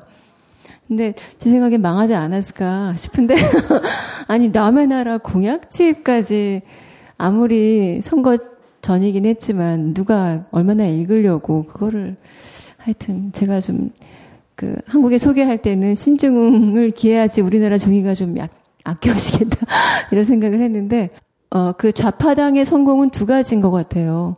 하나는 그 좌파당의 대표 로 있는 멜랑숑의 굉장히 어, 친화적인 행동, 태도 이것이고 두 번째는 선거 때요. 지난 대선 때 저희가 봤던 포스터나 아니면 어, 시장 같은 데서 토론하는 사람들의 숫자가 그 사람들이 제일 많았어요. 저는 그게 베스트셀러가 됐던 게 시장에서 팔았거든요, 이렇게. 근데 그게 3유로밖에 안 했어요. 거의 커피값 도 밖에 안 되는 정도니까 정말 너무 싸잖아요, 3유로면. 프랑스는 책이 아무리 싸도 한 10유로 하거든요. 3유로니까 그냥 사람들이 그냥 어, 애쓴다 이러면서 하나 사준 거예요. 그래서 그게 베스트셀러가 됐는데 워낙 그렇게 많이 팔았기 때문에 읽지 않았던 읽었던 산 거죠 사람들이. 저도 사고 막. 예, 그냥 후원금도 조금씩 내는데 그건 책을 주잖아요. 그 그나마. 그러니까 그게 어디야? 그러면서 이제 한번 읽어볼까 하고 산 건데 어떤 방식이었는지 모르겠지만 어쨌든 그, 그 열정들, 그 소위 당 지지자들의 열정들이 굉장히 신실하게 전해졌었어요. 저도 프랑스에서 이제 점점 부러운 게 없어져 가는 와중에 부러운 게 아직도 부러운 게 있다면은 선거 때 그 문화예요. 우리는 저는 단 한 당이라도 아줌마들을 동원해서 이렇게 인사하고 율동하지 않는 당이 있으면 그 당을 찍겠다 이런 생각을 막 했을 정도로 제발 그걸 안 했으면 좋겠어요. 그거는 어, 유권자들을 정말 바보라고 생각하지 않으면 할 수 없는 일인 것 같은데 왜 모든 당이 좌우 가릴 거 없이 그걸 하는지 그래서 우리가 그 율동을 보면서 뭐를 생각해야 되는지 정말 모르겠어요.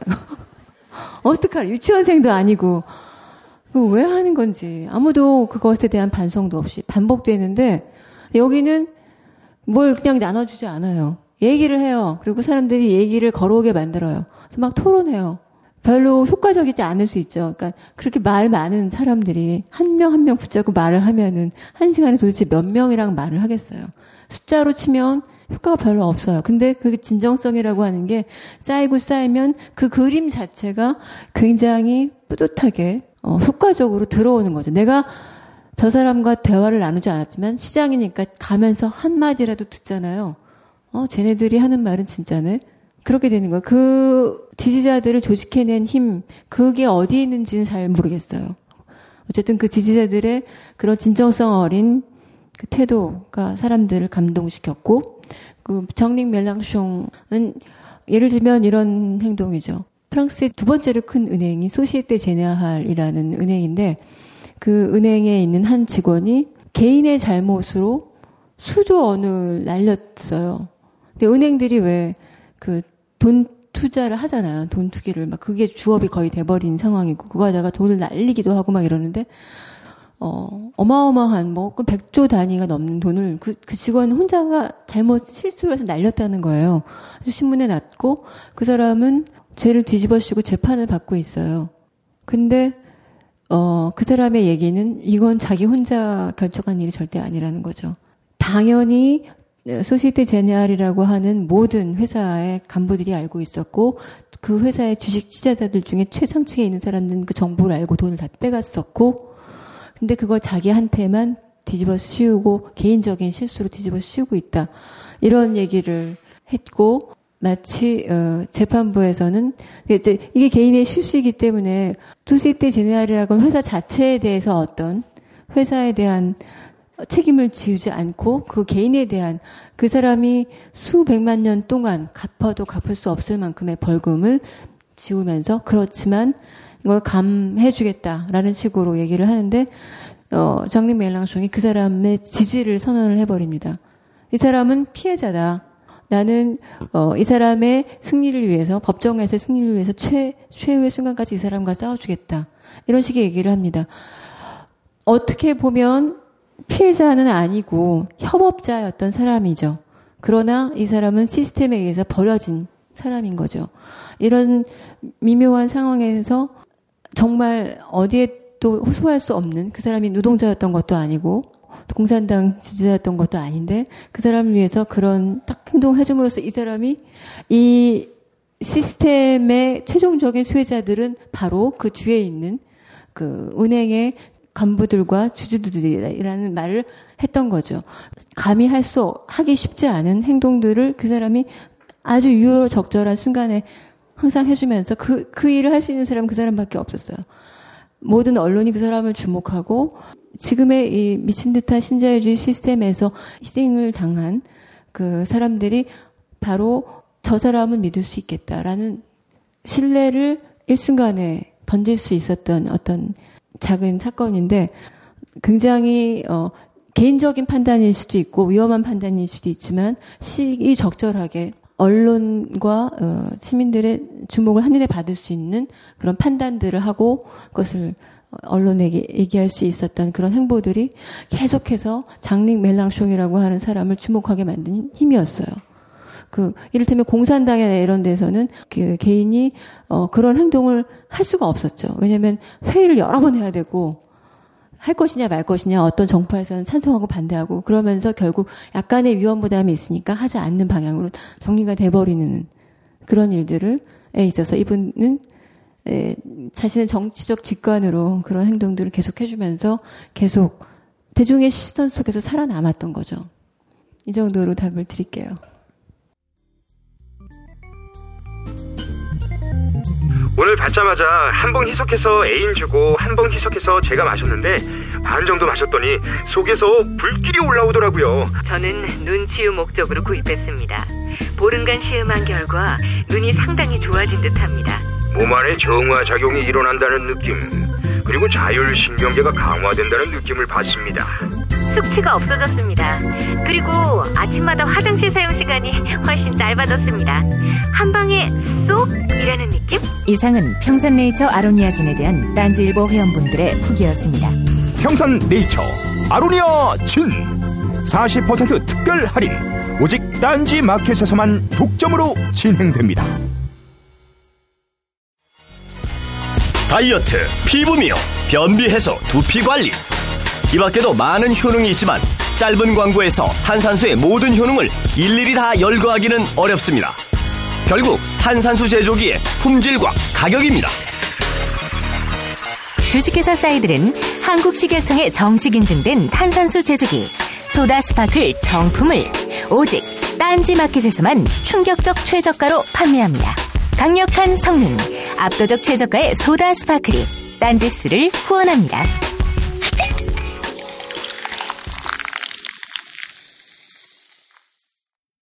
여섯 번째 질문.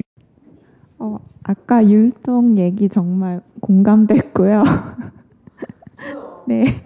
정말 이 이런 생각을 갖고 있는 그러니까 아무도 원하지 않는데 계속 반복되는 일인 것 같아요. 그리고 율동하는 거 싫어서 저는 정말 선거 유세에 못 따라다니겠더라고요. 저도 시킬까봐.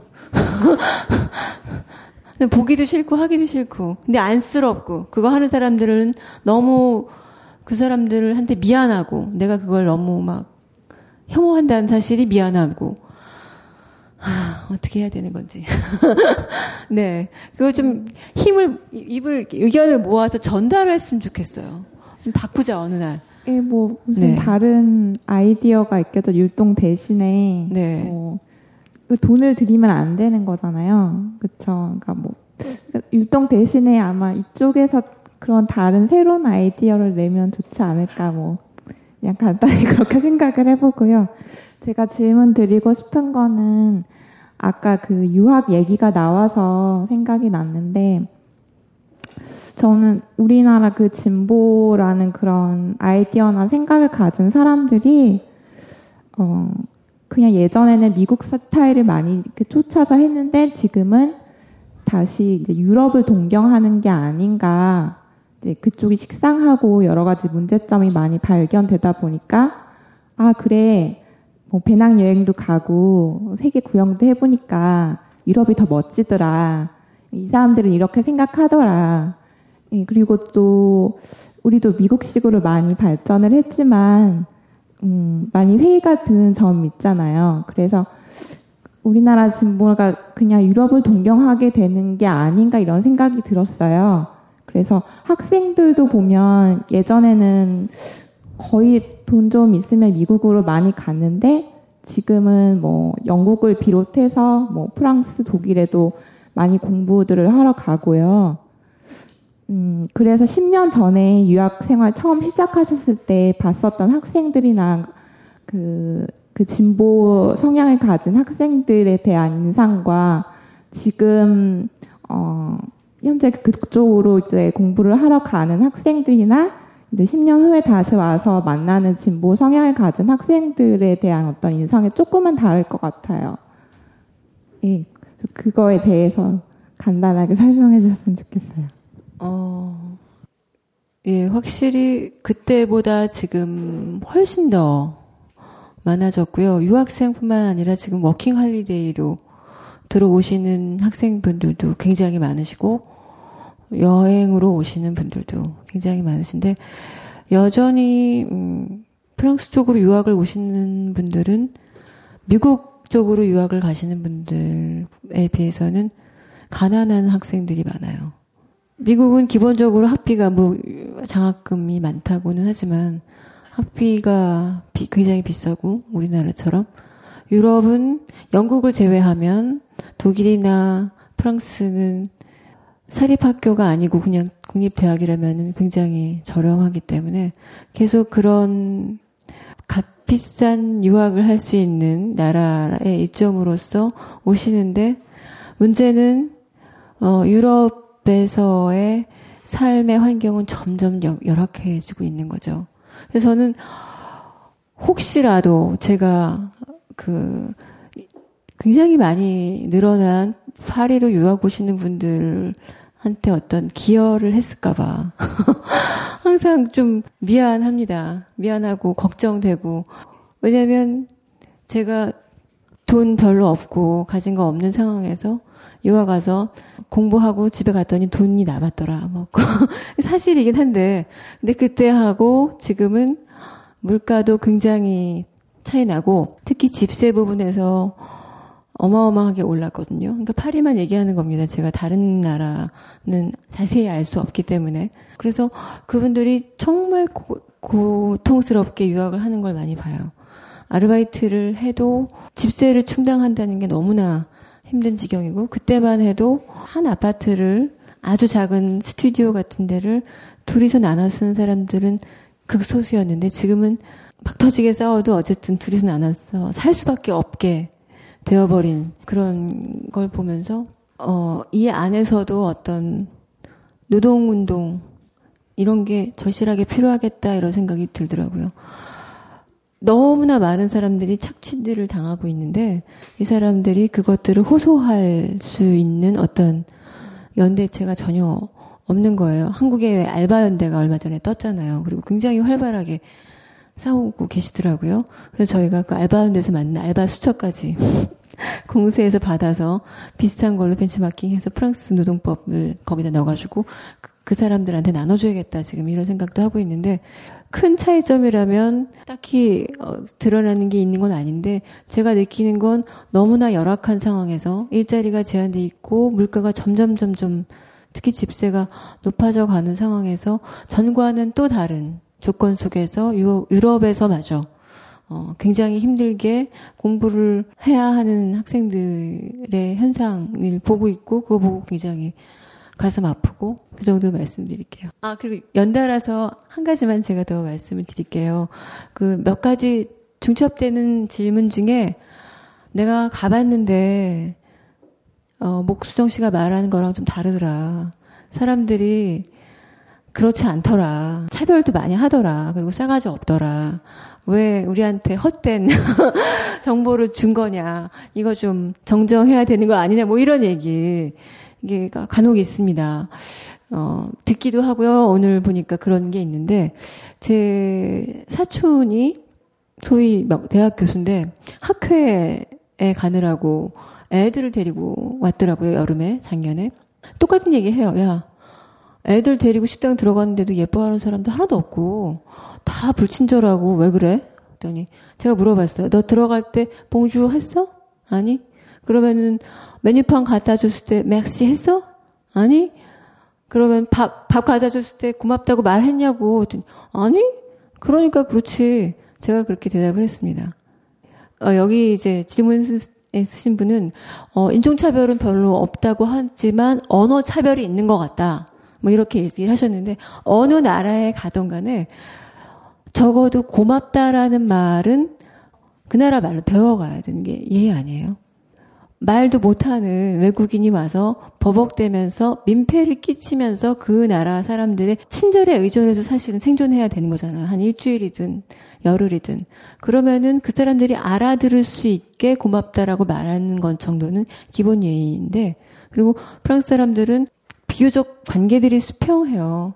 그래서 고객님 이런 개념이 전혀 없죠. 우리는 근데 급격하게 고객님 위주의 그 사회로 막 한없이 지금 어, 우쭈쭈 해가지고 지금 모든 사람들이 돈만 내면 고객님이 돼서 예, 떠받침을 당하는 막 억지로 당하는 그런 상황에서 있다가 당연히 고맙다고 말하지 않는데 프랑스 사람도 마찬가지예요. 커피를 갖다 줬는데 아무 말도 안 하면은 진짜 재수 없어 해요. 똑같이. 그게 인종차별이 아니에요. 당연히 탁탁 놓죠. 그러면은 나갈 때도 잘 가란 말 절대 안 하죠. 들어갈 때도 우리가 남의 집에 들어가는 거잖아요. 안녕하냐 하시냐고 봉주는 불어를 몰라도 알잖아요. 아주 어- 어색한 불어일지라도 봉주 해주고 뭐 갖다 주면 맥시라고 해줘야지 그 사람들은 너네가 나를 지금 하인 취급하지 않는데라고 인정해요. 그거는 근데 어느 나라나 가도 마찬가지죠. 우리나라 사람 특별히 예의 바른 사람들 아니었나. 요 근데 왜 이렇게 사실 어 아시아권이 다 그렇죠. 어 좀 무뚝뚝한 편이죠. 중국이나 한국이 그냥 속 마음은 따뜻한데 표현이 좀 제가 무뚝뚝한데요.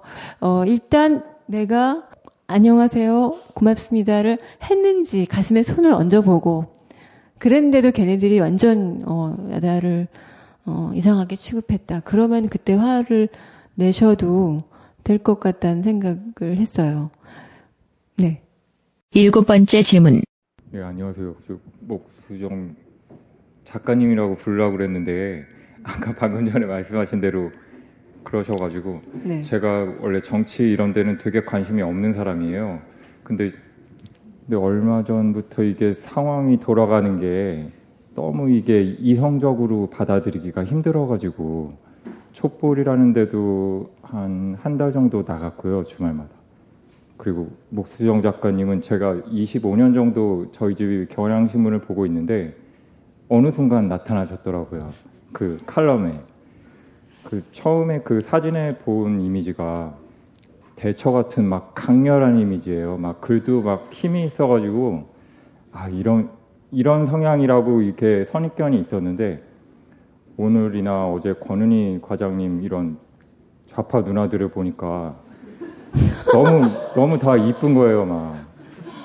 근데 오늘 아까 따님을 데리고 나오셨는데 결혼하신 지도 오늘 처음 알았어요. 어, 제가 말씀드리고 싶은 거는 그 제가 좀 화학을 좀 공부를 했는데요. 화학이요? 예. 근데 이제 오존층 같은 거, 이 산소가 이 세 개가 이렇게 붙어 있거든요. 산소가 세 개가 붙어 있는데 프레온 가스가 뭐 어쩌고저쩌고 막 쪼개지고 뭐, 뭐 오존층이 파괴된다고 그러잖아요. 근데 이게 뭐 들어왔다가 원자가 이렇게 산소가 이렇게 있으면 이 외곽, 최외곽 아까 말한 그 월경 때문에 말씀을 드리는 건데 밖에 원자가 얘네들이 자꾸 오존을 쳐가지고 다 오 라디칼이라고 그러는데 이게 산소 원자로 이렇게 쪼개져 있어요. 근데 제가 느끼는 그런 프레온 가스 같은 게 저희 사회나 그 외국의 뭐 트롤들이라고 그러나요? 그 일베 같은 애들. 이런 애들이 그렇게 분열을 시킨다고 생각을 하거든요. 그러니까 사회를. 근데 예를 들어서 프랑스 같은 경우는 BC 정당 그때 그 가담했던 나치에 가담했던 그 사람들을 드골이 와가지고 언론 언론인들을 그렇게 숙청을 많이 했다고 그러더라고요. 그 당시에. 근데도 이렇게 했는데 지금 프랑스가 뭐 아까 말씀하신 르팽이나 올랑드 이런 이런 좌파 우파 뭐 섞여가지고 근데도 아까 질문을 하셔서 들었는데 토론을 해가지고 사람들이 그렇게 분열되어 있는 것 같으면서도 프랑스는 같이 합쳐져 나가는 그 합일점이 있는 건지 토론을 통해서 근데 우리나라는 그런 게 되게 부족하다고 생각하거든요. 나랑 다른 사람이면 막 양비론으로 그냥 다 싫다고 밀고 나가는 그런 거. 그런 게 어떤지 프랑스를 어떤지 좀 아유 목이 매.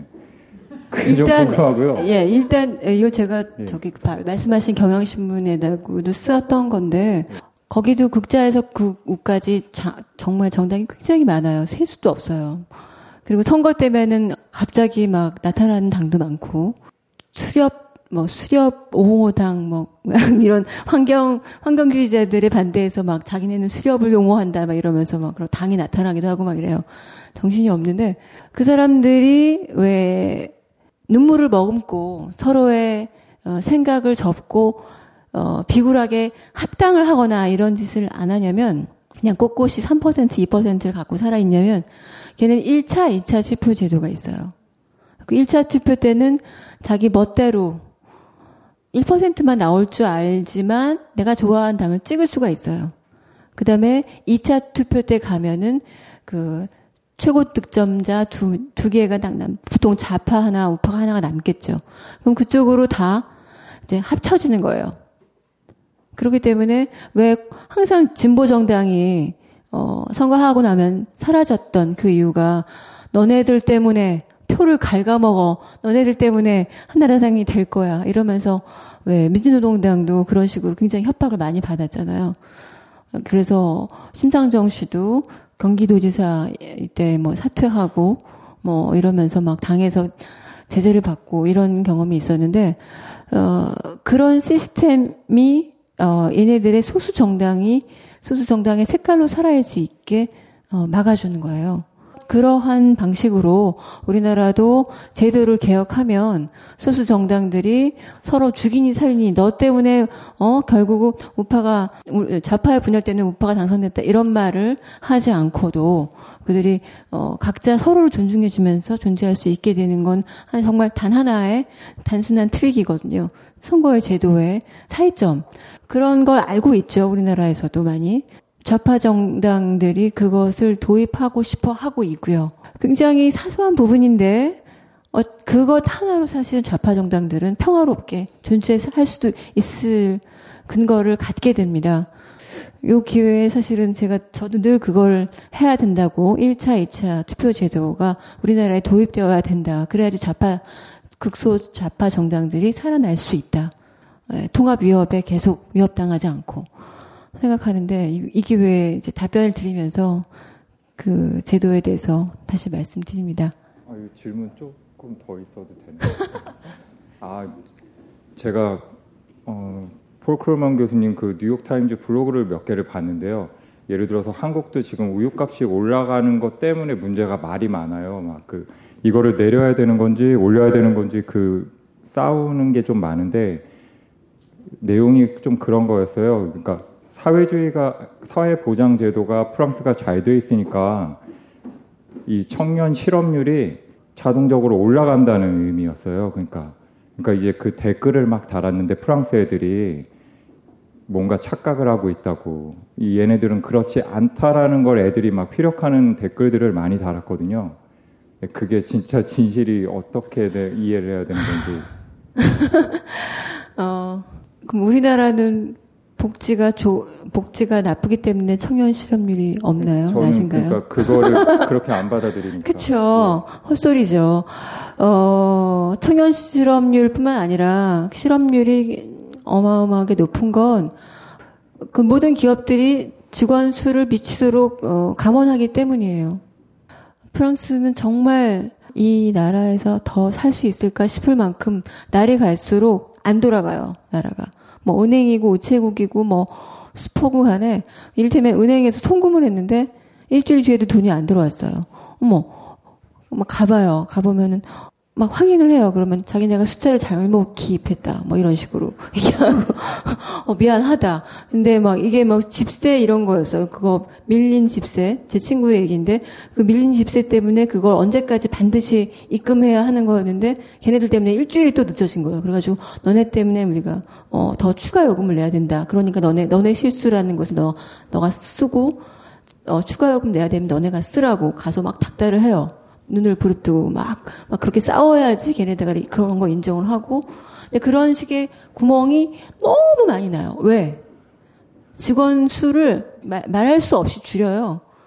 감원을 엄청나게 해버려요. 그리고 프랑스는 정말 과거에 이 사람들이 러시아가 소비에트 공화국이었던 시절에 그 사람들을 놀려 먹었던 것처럼 지금은 자, 자기네가 그 꼴인 거죠. 어디에 가나 줄을 길게 서야 돼요. 제가 얼마 전에 이사를 했는데 이사하면서 소파를 주문했거든요. 근데 다 다녔는데 두 달 내 배달이 되는 데는 하나도 없대요. 그래서 그럴 때는 어디에 가야 되냐면 이케아를 가요. 이케아가 파리에 있거든요. 파리 외곽에 있어요. 근데 거기에 가, 가서 문제는 그걸 실어 오는 거예요. 엄청 크거든요. 근데 그걸 실어 오는 걸 그러면 이케아한테 맡기려고 해도 15일은 걸린다고. 그렇게 얘기하더라고요. 모든 게 이루 말할 수 없이 느리고 사람들이 음, 나쁘게 말하면 정말 배가 불렀는데 어 그건 복지 시스템이 잘 돼 있어서는 아닌 거죠. 네. 뭐 감원이 너무나 많기 때문에 이 사람들이 실업만 늘어난 게 아니라 과거에 전혀 존재하지 않았던 이럴 때면 뭐 프랑스텔레콤이라는 우리나라 한국통신 같은 그런 회사에서 연쇄 자살이 일어납니다. 1년에 33명의 직원들이 자살을 했어요. 프랑스 텔레콤이라는 회사는 우리나라에서도 한국통신이라는 회사가 굉장히 좋은 회사였던 것처럼 어, 굉장한 기술력을 갖고 있는 유럽에서 굉장히 제일 좋은 회사에 속하는 회사였어요. 엔지니어들이 무척 많고 굉장히 많은 기술 개발, 연구에 굉장히 큰 투자를 하는 회사였는데 그게 민영화 되면서 어떻게 됐냐? 엔지니어들을 갑자기 텔레마케터로 시켜버려요. 연구직 줄이고 연구 예산 확 줄여버리고 마케팅, 고객 서비스도 필요 없어요. 마케팅에만 뭐 잉여를 다 집어넣는 거예요. 감원을 2만 명을 하고 그나마 인턴 엔지니어들 자르지 않은 엔지니어들은 그런 식으로 배치를 해버리면 이 사람들이 어떻게 했어요? 자기네들이 정말 자부심을 갖고 키워왔던 그 기술, 눈부신 기술력을 자랑하던 그 회사가 점점 점 완전히 추락하는 모습을 보는 거죠. 그리고 자기는 텔레마케팅을 해야 되는 거예요. 그래서 자살을 그렇게 많이 했던 거고, 그럼 고객들은 어떠냐? 기술 투자를 안 하니까 고장이 너무 많죠. 그래서 당연히 산, 뭐, 전화나 인터넷에 설치한 사람들은 다 애프터 서비스를 바로 전화를 해야 돼요.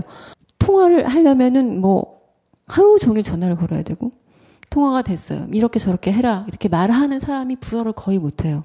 그 사람들이 프랑스 사람들이 아니고 저기 어디 아프리카에 있어요, 다. 전화가. 그 사람들은 불어도 잘 못할 뿐만 아니라 절대 애프터 서비스를 전화로 해서 해줄 수 있는 능력이 없어요. 이 사람들 미치는 거죠. 고객도 미치고. 근데 다 엇비슷하기 때문에 민영화된 모든 회사들이 어디 갈 데가 없어요. 더 나은 회사가 없어서. 그래서 그냥 지질이 공상으로 그러고 사는 거예요. 굉장히 프랑스의 치부이고 현실이기도 하고 그러면서 모두가 괴로운 시스템이 신자유주의 프랑스가 신자유주의를 도입해서 굴려가는 방식인 거죠. 그래서 프랑스 사회에서는 이것은 이미 그 허점이 허점과 폐해가 너무나 크게 드러난 실패한 실험이다라는 얘기들이 많이 나오죠. 그렇다고 해서 어떤 급격한 변화가 일어나진 않겠지만 학자들 사이에서는 이제 이미 판정이 난 거고 그 IMF에서도 우리가 했던 그 외환 위기 때 우리가 제시했던 해법들은 수학상의 오류였다. 그런 얘기를 벌써 몇 번째 하고 있어요. 자기네가 발표를. 그게 한국 신문에 났는지 모르겠지만 프랑스에서는 여러 차례 그게 얘기가 됐죠. 여덟 번째 질문. 강의 내용 중에 들은 거죠. 제가 착각을 하는 건지 오해를 하는 건지 몰라서 좀 확인하기 위해서 질문 하나 드리겠는데요. 우리나라에서 말하는 강남 좌파, 아까 그 말씀하시는 중에 엘리트 좌파에 대해서 약간 부정적인 견해가 상당히 많고, 물론 이제 목성 작가님뿐만 아니라 유독 유럽에서 공부하고 오신 분들이 그런 멘트를 좀 제가 많이 들었거든요. 좀 부정적인 강남 좌파, 뭐 리무진 좌파에 대해서 굉장히 부정적인 멘트를 하는데 좌파의 목적은 뭔가요? 잘 살려고 하는 거 아닌가요? 그러면은 잘 살고 부자고 강남인 분들도 좌파적인 사고를 가지면 그게 잘못된 건가요? 아니요, 그, 저는 예. 어 그리고 그 강남 좌파라는 말 참 재미있는 말인데 어 그리고 저도 막 강남 좌파인 줄 알고 막 그런 분들이 계시기도 하고 그랬는데 하나만 더 확인 한께서 요즘 제가 이제 기사에서 출처는 좀 기억이 안 나는데 아까 뭐 국경이라든가 국경 뭐 월경 이런 말씀했는데 대한민국을 상징하는 거에 케이팝의 나라, 한류의 나라라는 표현을 굉장히 부정적으로 보시는 분들이 꽤 있더라고요. 한국을 대표하는 단어가 문화가 케이팝 뭐 또는 한류 이런 수준 낮은 걸로 대한민국을 표현할 수 없다라 하시는 분들이 있는데 문화에 대한민국을 표현하는 그 문화의 상징어에도 위아래가 있는 건지, 어, 뭐 고급스러운 게 있고 저급스러운 건지 있는 건지 좀 답변 좀 부탁드리겠습니다. 네. 어, 첫 번째 질문은 그 강남 좌파. 저는 진보신당 지금은 사라졌고 지금은 노동당이라고 정말 안 어울리는 제가 생각할 때는 안 어울립니다. 그렇지만 뭐 제가 가장 현존하는 당 중에 그래도 가장 지지하는 당이 그 당인데요. 그 당을 예를 들어서 말씀드리면 거기에는 이제 그런 분들이 많으신데 그 분들은 대부분 저랑 굉장히 친하신 분들이에요. 제가 좋아하는 분들이고요. 그리고 그분들이 좌파인 걸 말릴 수 없는 거죠. 집이 부자라고 해서, 어? 공부를 많이 했다고 해서, 직업이 좋다고 해서 좌파가 안 돼, 되면 안 된다라고 말하는 건 굉장히 바보 같은 얘기인 거죠. 문제는 진보신당이 지나치게 그런 어, 먹물들만 모여있기 때문에 활동력이 떨어지는 그, 그 커다란 그 체질적 약점이 빚어졌다. 그 문제점이 발생했다. 그것들을 개선하는데 상당한 시간이 걸린다. 그, 그 사람들은 머리를 담당했던 사람들. 이고 그것을 거기서 모자라는 점들을 다른 정파가 채워왔는데 그것만 머리만 남으니까 튀어줄 사람이 아무도 없어서 결국은 선거에서 지고 말고 선거에서 승리하지 못하면 특히나 한국 사회에서는 존립하기가 상당히 힘들어지기 때문에 그 수명 자체를 단속시키는 굉장히 치명적인 단점이 됐던 거죠. 그거 자체가 나쁜 건 아니라고 생각해요. 바람직하죠. 어, 많이 배운 사람들이 많은 문제의식을 갖고 그, 그분들의 신념에 의해서 좌파가 되는 건 정말 바람직한 일인 거죠. 그리고 좌파는 잘 살려고 근데 그 자체의 목적이 있다기보다는 자유와 평등과 또 인권과 이러한 인류 보편의 가치들을 한꺼번에 공유하면서 20%와 80% 내지는 심지어는 지금 5% 90%식으로 나뉘어져 있는 이 비대한 계층 사회 구도를 전복시키는 것을 거기에 더 큰 목적을 두고 있는 정당인 것이죠. 그러니까 사실은 그 안에 아이러니가 없지 않은 것이 그분들은 어쩌면 실상 강남 좌파라고 불리우는 사람들 중에 진짜 호의호식하면서 강남에 사는 사람들이 얼마나 많을까라고 사실 저는 생각하는데 실상 어, 아이러니가 있다면은 노동자들과 그들이 주인이 된 세상을 아직 만, 만들지 못했다면 적어도 그들과 함께 비를 맞아야 한다라고 하는 생각에 어, 사실 다가가기가 힘든 상황에 그분들이 처해 있기 때문에 거기서 이제 아이러니가 발생을 하긴 합니다. 그리고 케이팝과 한류가 대한민국을 대표하는 문화적 아이콘으로서 어, 등장하는 것에 대한 거부감 저도 갖고 있습니다. 왜냐하면 문제는 케이팝과 한류 그 둘 다 사실은 비슷한 말이에요. 드라마나 가수나 예, 이런 분들이 어, 일본을 통해서 그 다음에 동남아시아 그 다음에 유럽으로 어, 남미로까지 확산돼서 상업적인 성공을 거두고 있는 것, 그것은 바람직한 일입니다. 거기에 대해서 저는 불만을 제기하지 않습니다. 그러나 거기에 국가라고 하는 이를테면 뭐 콘텐츠 진흥원이라든지 아니면 문화부라든지 문화산업교류재단이라든지 이렇게 국가가 출연한 그런 재단들이 하는 일이 뭐냐면 거기다가 숟가락을 하나 얹어요. 그래서 마치 국가가 뭐 뭔가를 잘해서 이게 된 것처럼 티를 냅니다. 그렇게 되었을 때 대중문화들이 앞장서서 치고 나갔을 때 그게 한국 문화의 전부는 아니잖아요. 그것은 한국 문화의 일부이고 아 이것으로 또 한국이라는 나라가 있었네. 어 그럼 얘네 뒤엔 또 뭐가 있지? 어떤 문화적 원료가 있길래 이런 대중문화들은 어, 만들어졌을까? 이것들을 궁금해하는 사람들이 더 많은 한국에 대한 것들을 얻을 수 있게 제공해 줘야 되는 게 그게 국가의 공적인 임무입니다. 근데 그건 하지 않는 거죠. 그런 점이 큰 문제라고 생각해요. 이를테면 파리에 아시아 전문 박물관이 있어요. 뮤제 김해라는 곳이 있습니다. 거기에 그들이 소장하고 있는 어, 유품 중에 전시품 중에 한국의 어, 전시품이 한 15%는 돼요. 일본, 한 25%, 중국 한 35%, 나머지는 그 밖의 나라들입니다. 인도, 인도네시아, 베트남.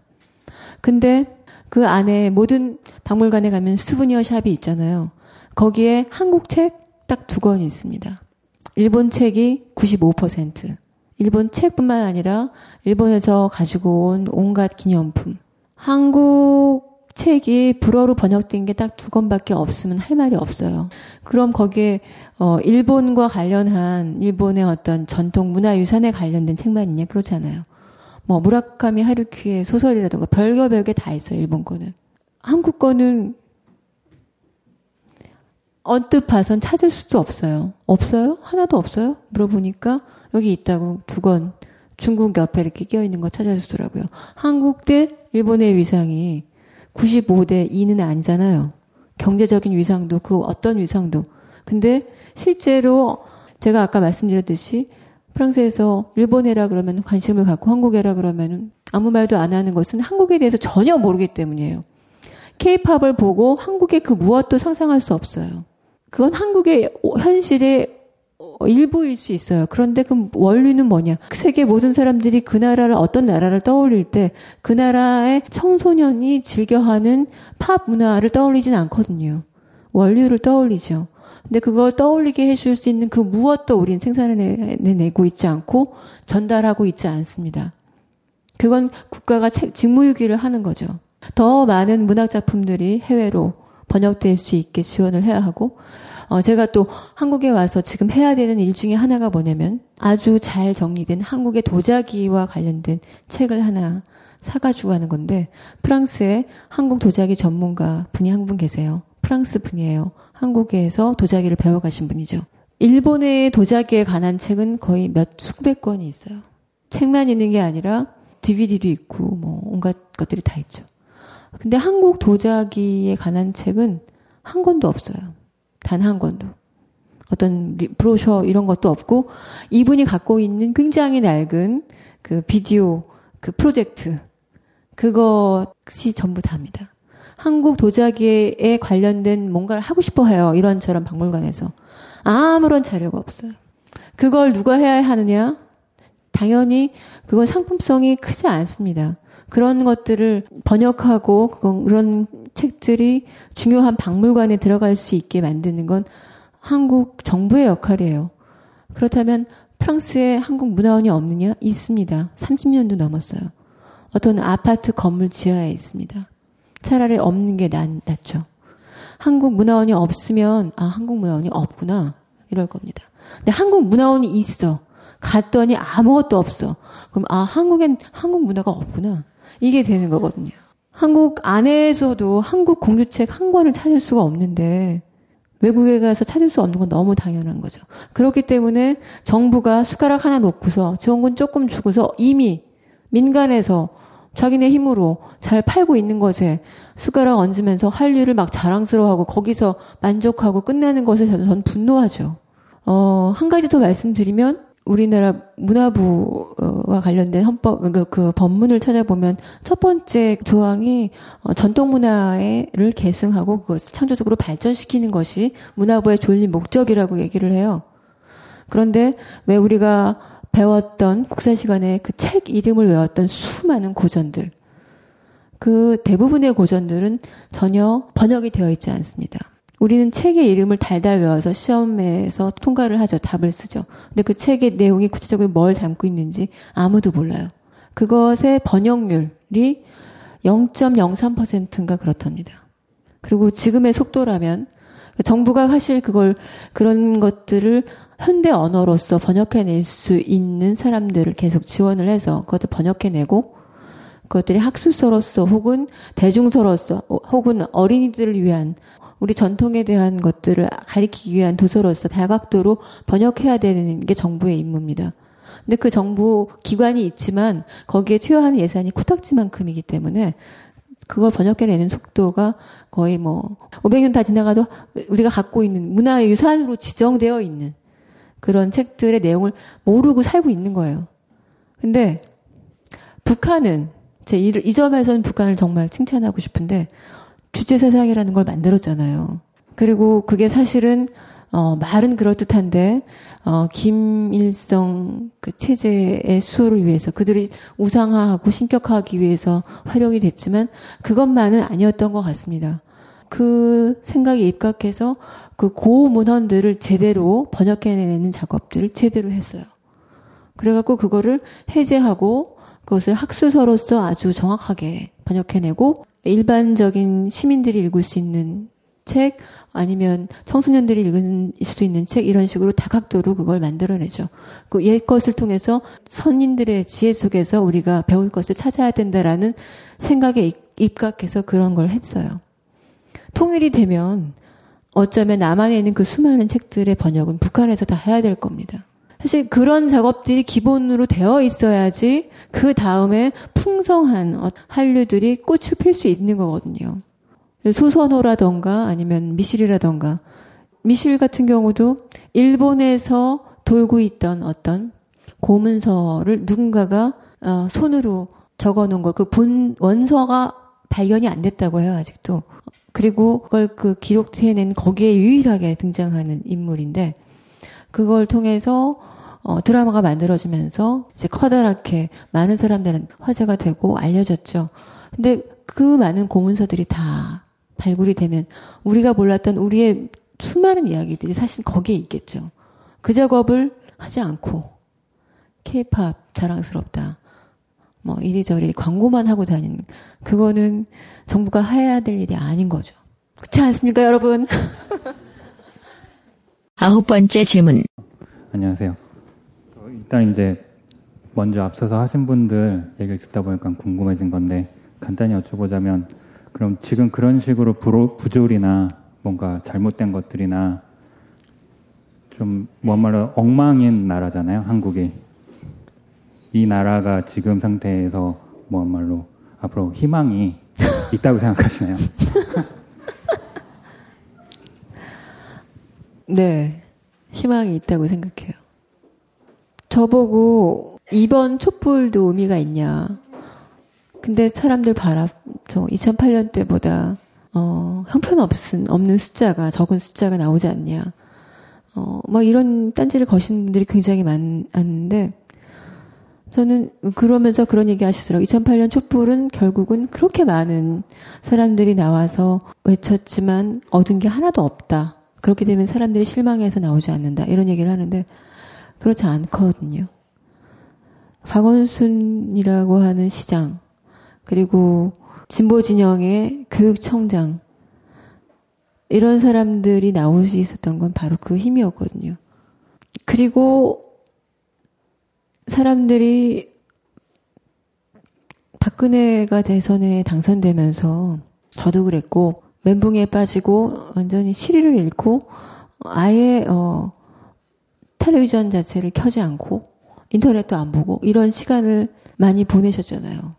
그런 상황에서 다시 희망을 갖는다는 건 굉장히 힘든 일이었을 텐데 다시 사람들이 거리에 나섰고 이렇게 더운데 살인적인 더위 속에서 다시 더 더워지게 촛불을 들고 그리고 드디어 최초의 양심 선언을 하는 그런 경찰관이 등장하고 사실 단 한 번도 어 역사에서 좌파가 다수인 적은 없었어요. 좌파는 언제나 소수죠. 그, 그 사람들이 권력을 잡으면 바로 오른쪽으로 이동을 하고 그렇지만 그 극소수의 사람들의 굉장히 불굴, 불굴의 의지로 세상은 바뀌더라고요. 반드시 바뀌는 건 아니에요. 저는 이 점은 분명히 솔직하게 인정해야 될 것 같아요. 반드시 정의가 승리하지는 않는다는 거. 역사를 보면 뭐 아는 거잖아요. 결국 우리가 일제에서 해방이 됐지만 35년이라고 하는 너무나 긴 세월을 짓밟혔고 그리고 역사의 순리대로 한다면 박근혜가 다시 등장해서는 안 되는 건데 또 등장을 했죠. 그리고 넓게 보면 미국이라고 한 나라가 지금 저렇게 떵떵거리고 살고 있는 것 자체가 정의가 승리하지 않는다는 걸 너무나 잘 보여주는 하나의 사례인 거라고 생각해요. 현명하고 용감하고 또 선량하던 아메리카 원주민들을 다 죽이고 거기서 역사를 다 지우고 자신들의 역사를 완전히 세탁하고서 마치 세계 전체 정의와 질서를 자기네가 지키는 것처럼 행세하는 미국이라는 나라의 존재 자체가 정의라는 것이 반드시 승리하지 않는다는 것을 명백하게 보여주고 2차 대전의 그 사륙의 장을 극복하기 위해서 유엔이라는 걸 만들고 인권 헌장이라는 것을 만들었지만 그 유엔에 또다시 안전보장 이사회라는 걸 만들어서 대빵들은 아무도 못 건드리게 그들은 무슨 짓을 해도 어, 아무도 킥소리도 못하게 만드는 그런 시스템을 보면 또 다시 어, 세상은 힘에 굴복하는구나. 그 어떤 인간의 의지도 그것을 거스르기 힘든구나. 그런 것들 사실 보여주죠. 그러나 우리는 반드시 승리할 거라는 믿음이 있기 때문에 싸우는 건 아니거든요. 어쩌면은 더 많은 악인이 어, 세상의 역사를 주도해 왔을지 모르겠어요. 우리나라 조선 왕조 역사를 보면 괜찮은 왕 한 두세 명 되나요? 다 나쁜 왕이지. 근데 정말 괜찮은 왕이 한둘이라도 있었다는 게 정말 기적적인 거죠. 왕인데 어떻게 남 생각을 할 수가. 근데 바로 그 세종대왕이라거나 정조라거나 이런 사람들이 우리한테 등불이 돼주잖아요. 그것으로서 우리는 어, 자존심을 가질 수 있고 긍지를 가질 수 있고 하나의 등불을 거기서 얻는 거거든요. 그 어제 증인으로 나왔던 수많은 사람들이 다 거짓말을 했고 부끄러운 행동을 했지만 말을 했지만 단 한 사람이 그걸 해줌으로써 우리는 어, 다시 희망을 또 얻었잖아요. 저는 그런 단 한 사람들이 언제, 언제나 존재해 줄 거라고 생각하고 그 단 한 사람의 힘으로 최악의 역사를 우리가 계속 막아낼 수 있는 힘을 얻을 거라고 생각해요. 이렇게 힘든 상황에서 아직도 이렇게 건강하게 한국 사람들이 살고 있다는 것 그 자체가 너무나 감동적인 일이라고 생각해. 우리 너무 힘들었는데 우리 힘냅시다. 네. 마지막 질문. 네, 마지막으로 따끈따끈한 질문. 다들 정치적 질문만 하시고 목수정 언니가 생각하는 사랑이란 너무 포괄적이면 성에 맞추셔도 되고 그리고 그 사랑을 이어가는 나만의 꼭 지켜야 한다는 거라든지 뭐, 뭐 방법은 없겠지만 뭐 이것만은 꼭 내가 지킨다 뭐 이런 거 예. 성에 초점을 맞춰서 전 어느 순간 아 그건 그냥 짝짓기야 이렇게 생각이 딱 들더라고요. 이거는 그냥 남자와 여자가 막 좋아 죽는 그런 모습 보면 아유 짝짓기 하려고 지금 저러는구나. 남자들이 한국 남자들이 예뻐지는 것도 살아남으려고 짝짓기해서 종족 분식하려고 또 다른 전략을 찾았구나. 이런 생각이 들어요. 그리고 어, 바람을 피는 것도 짝짓기가 안 되는 거예요. 지금, 지금의 그 공식적인 파트너랑은. 근데 본능은 계속 더 많은 종족을 번식시켜야 되는 거예요. 그러니까 바람을 피는 거구나. 그렇게 생각하면 탓할 게 사실 하나도 없어요. 다 이해가 돼요. 그렇게 한번 이해를 해보세요. 그러면은, 음, 정사와 야사 중에 사실은 훨씬 많은 부분이 야사를 통해서 세상이 굴러왔고 아이들도 실제로는 태어났을 거다. 저는 그렇게 믿거든요. 근데 어 사실은 가부장제가 그 모든 것을 통제하기 위해서 결혼이라는 제도를 만들고 여성에게는 순결을 강요하고 그러고 있지만 어, 전 세계 모든 남자들은 유사일로 끊임없이 여러 여자들을 품어왔죠. 그것을 여자들에게만 금지하는 게 사실은 가부장제인 거고, 근데 어, 그 제도보다 강한 것은 본능이기 때문에 짝짓기를 하고 싶기 때문에 나와 가장 괜찮은 아이를 만들 수 있는 어떤 상대를 만나면 그 사람이 예뻐 보이는 거거든요. 아, 칼리가 저한테 왜 아빠랑 자기를 만들었냐라고 물었을 때, 너네 아빠를 딱 봤을 때, 저 남자랑 이랑은 칼리를 만들 수 있겠다. 이렇게 생각했어. 그래서 아빠랑 같이 너를 만들었고, 너랑, 그리고 아빠랑 같이 살면서 너를 키운 거야. 이렇게 말했어요. 근데 저는 그게 진짜, 어, 이유인 것 같아요. 그 사람이랑 만나게 되고, 어, 사랑하게 되고, 살게 된 이유인 것 같아요. 이상적인 다른 말로, 추상적인 다른 말로 숨겨도 그 본질적인 목적은 짝을 지어서 종족을 보존하는 것, 그리고 내가 가장 원하는 새끼를 낳는 그 짝을 내가 찾는 것, 그거밖에 사실 없지 않나? 이런 생각이 듭니다. 그냥 거기에 충실해서 사는 거 좋을 것 같아요. 그리고 어, 사실 제가 막 굉장히 다양한 남자를 막 넘보고 뭐 그럴 거 같으시죠? 근데 전혀 그렇지 않습니다. 네, 전혀 그렇지 않은 게 사실은 짝짓기를 할 마음이 별로 없어요, 지금은. 네. 어떤 생각이 드냐면, 어, 나는 나를 완성하는 일이 더 급해, 이런 생각이 들어요.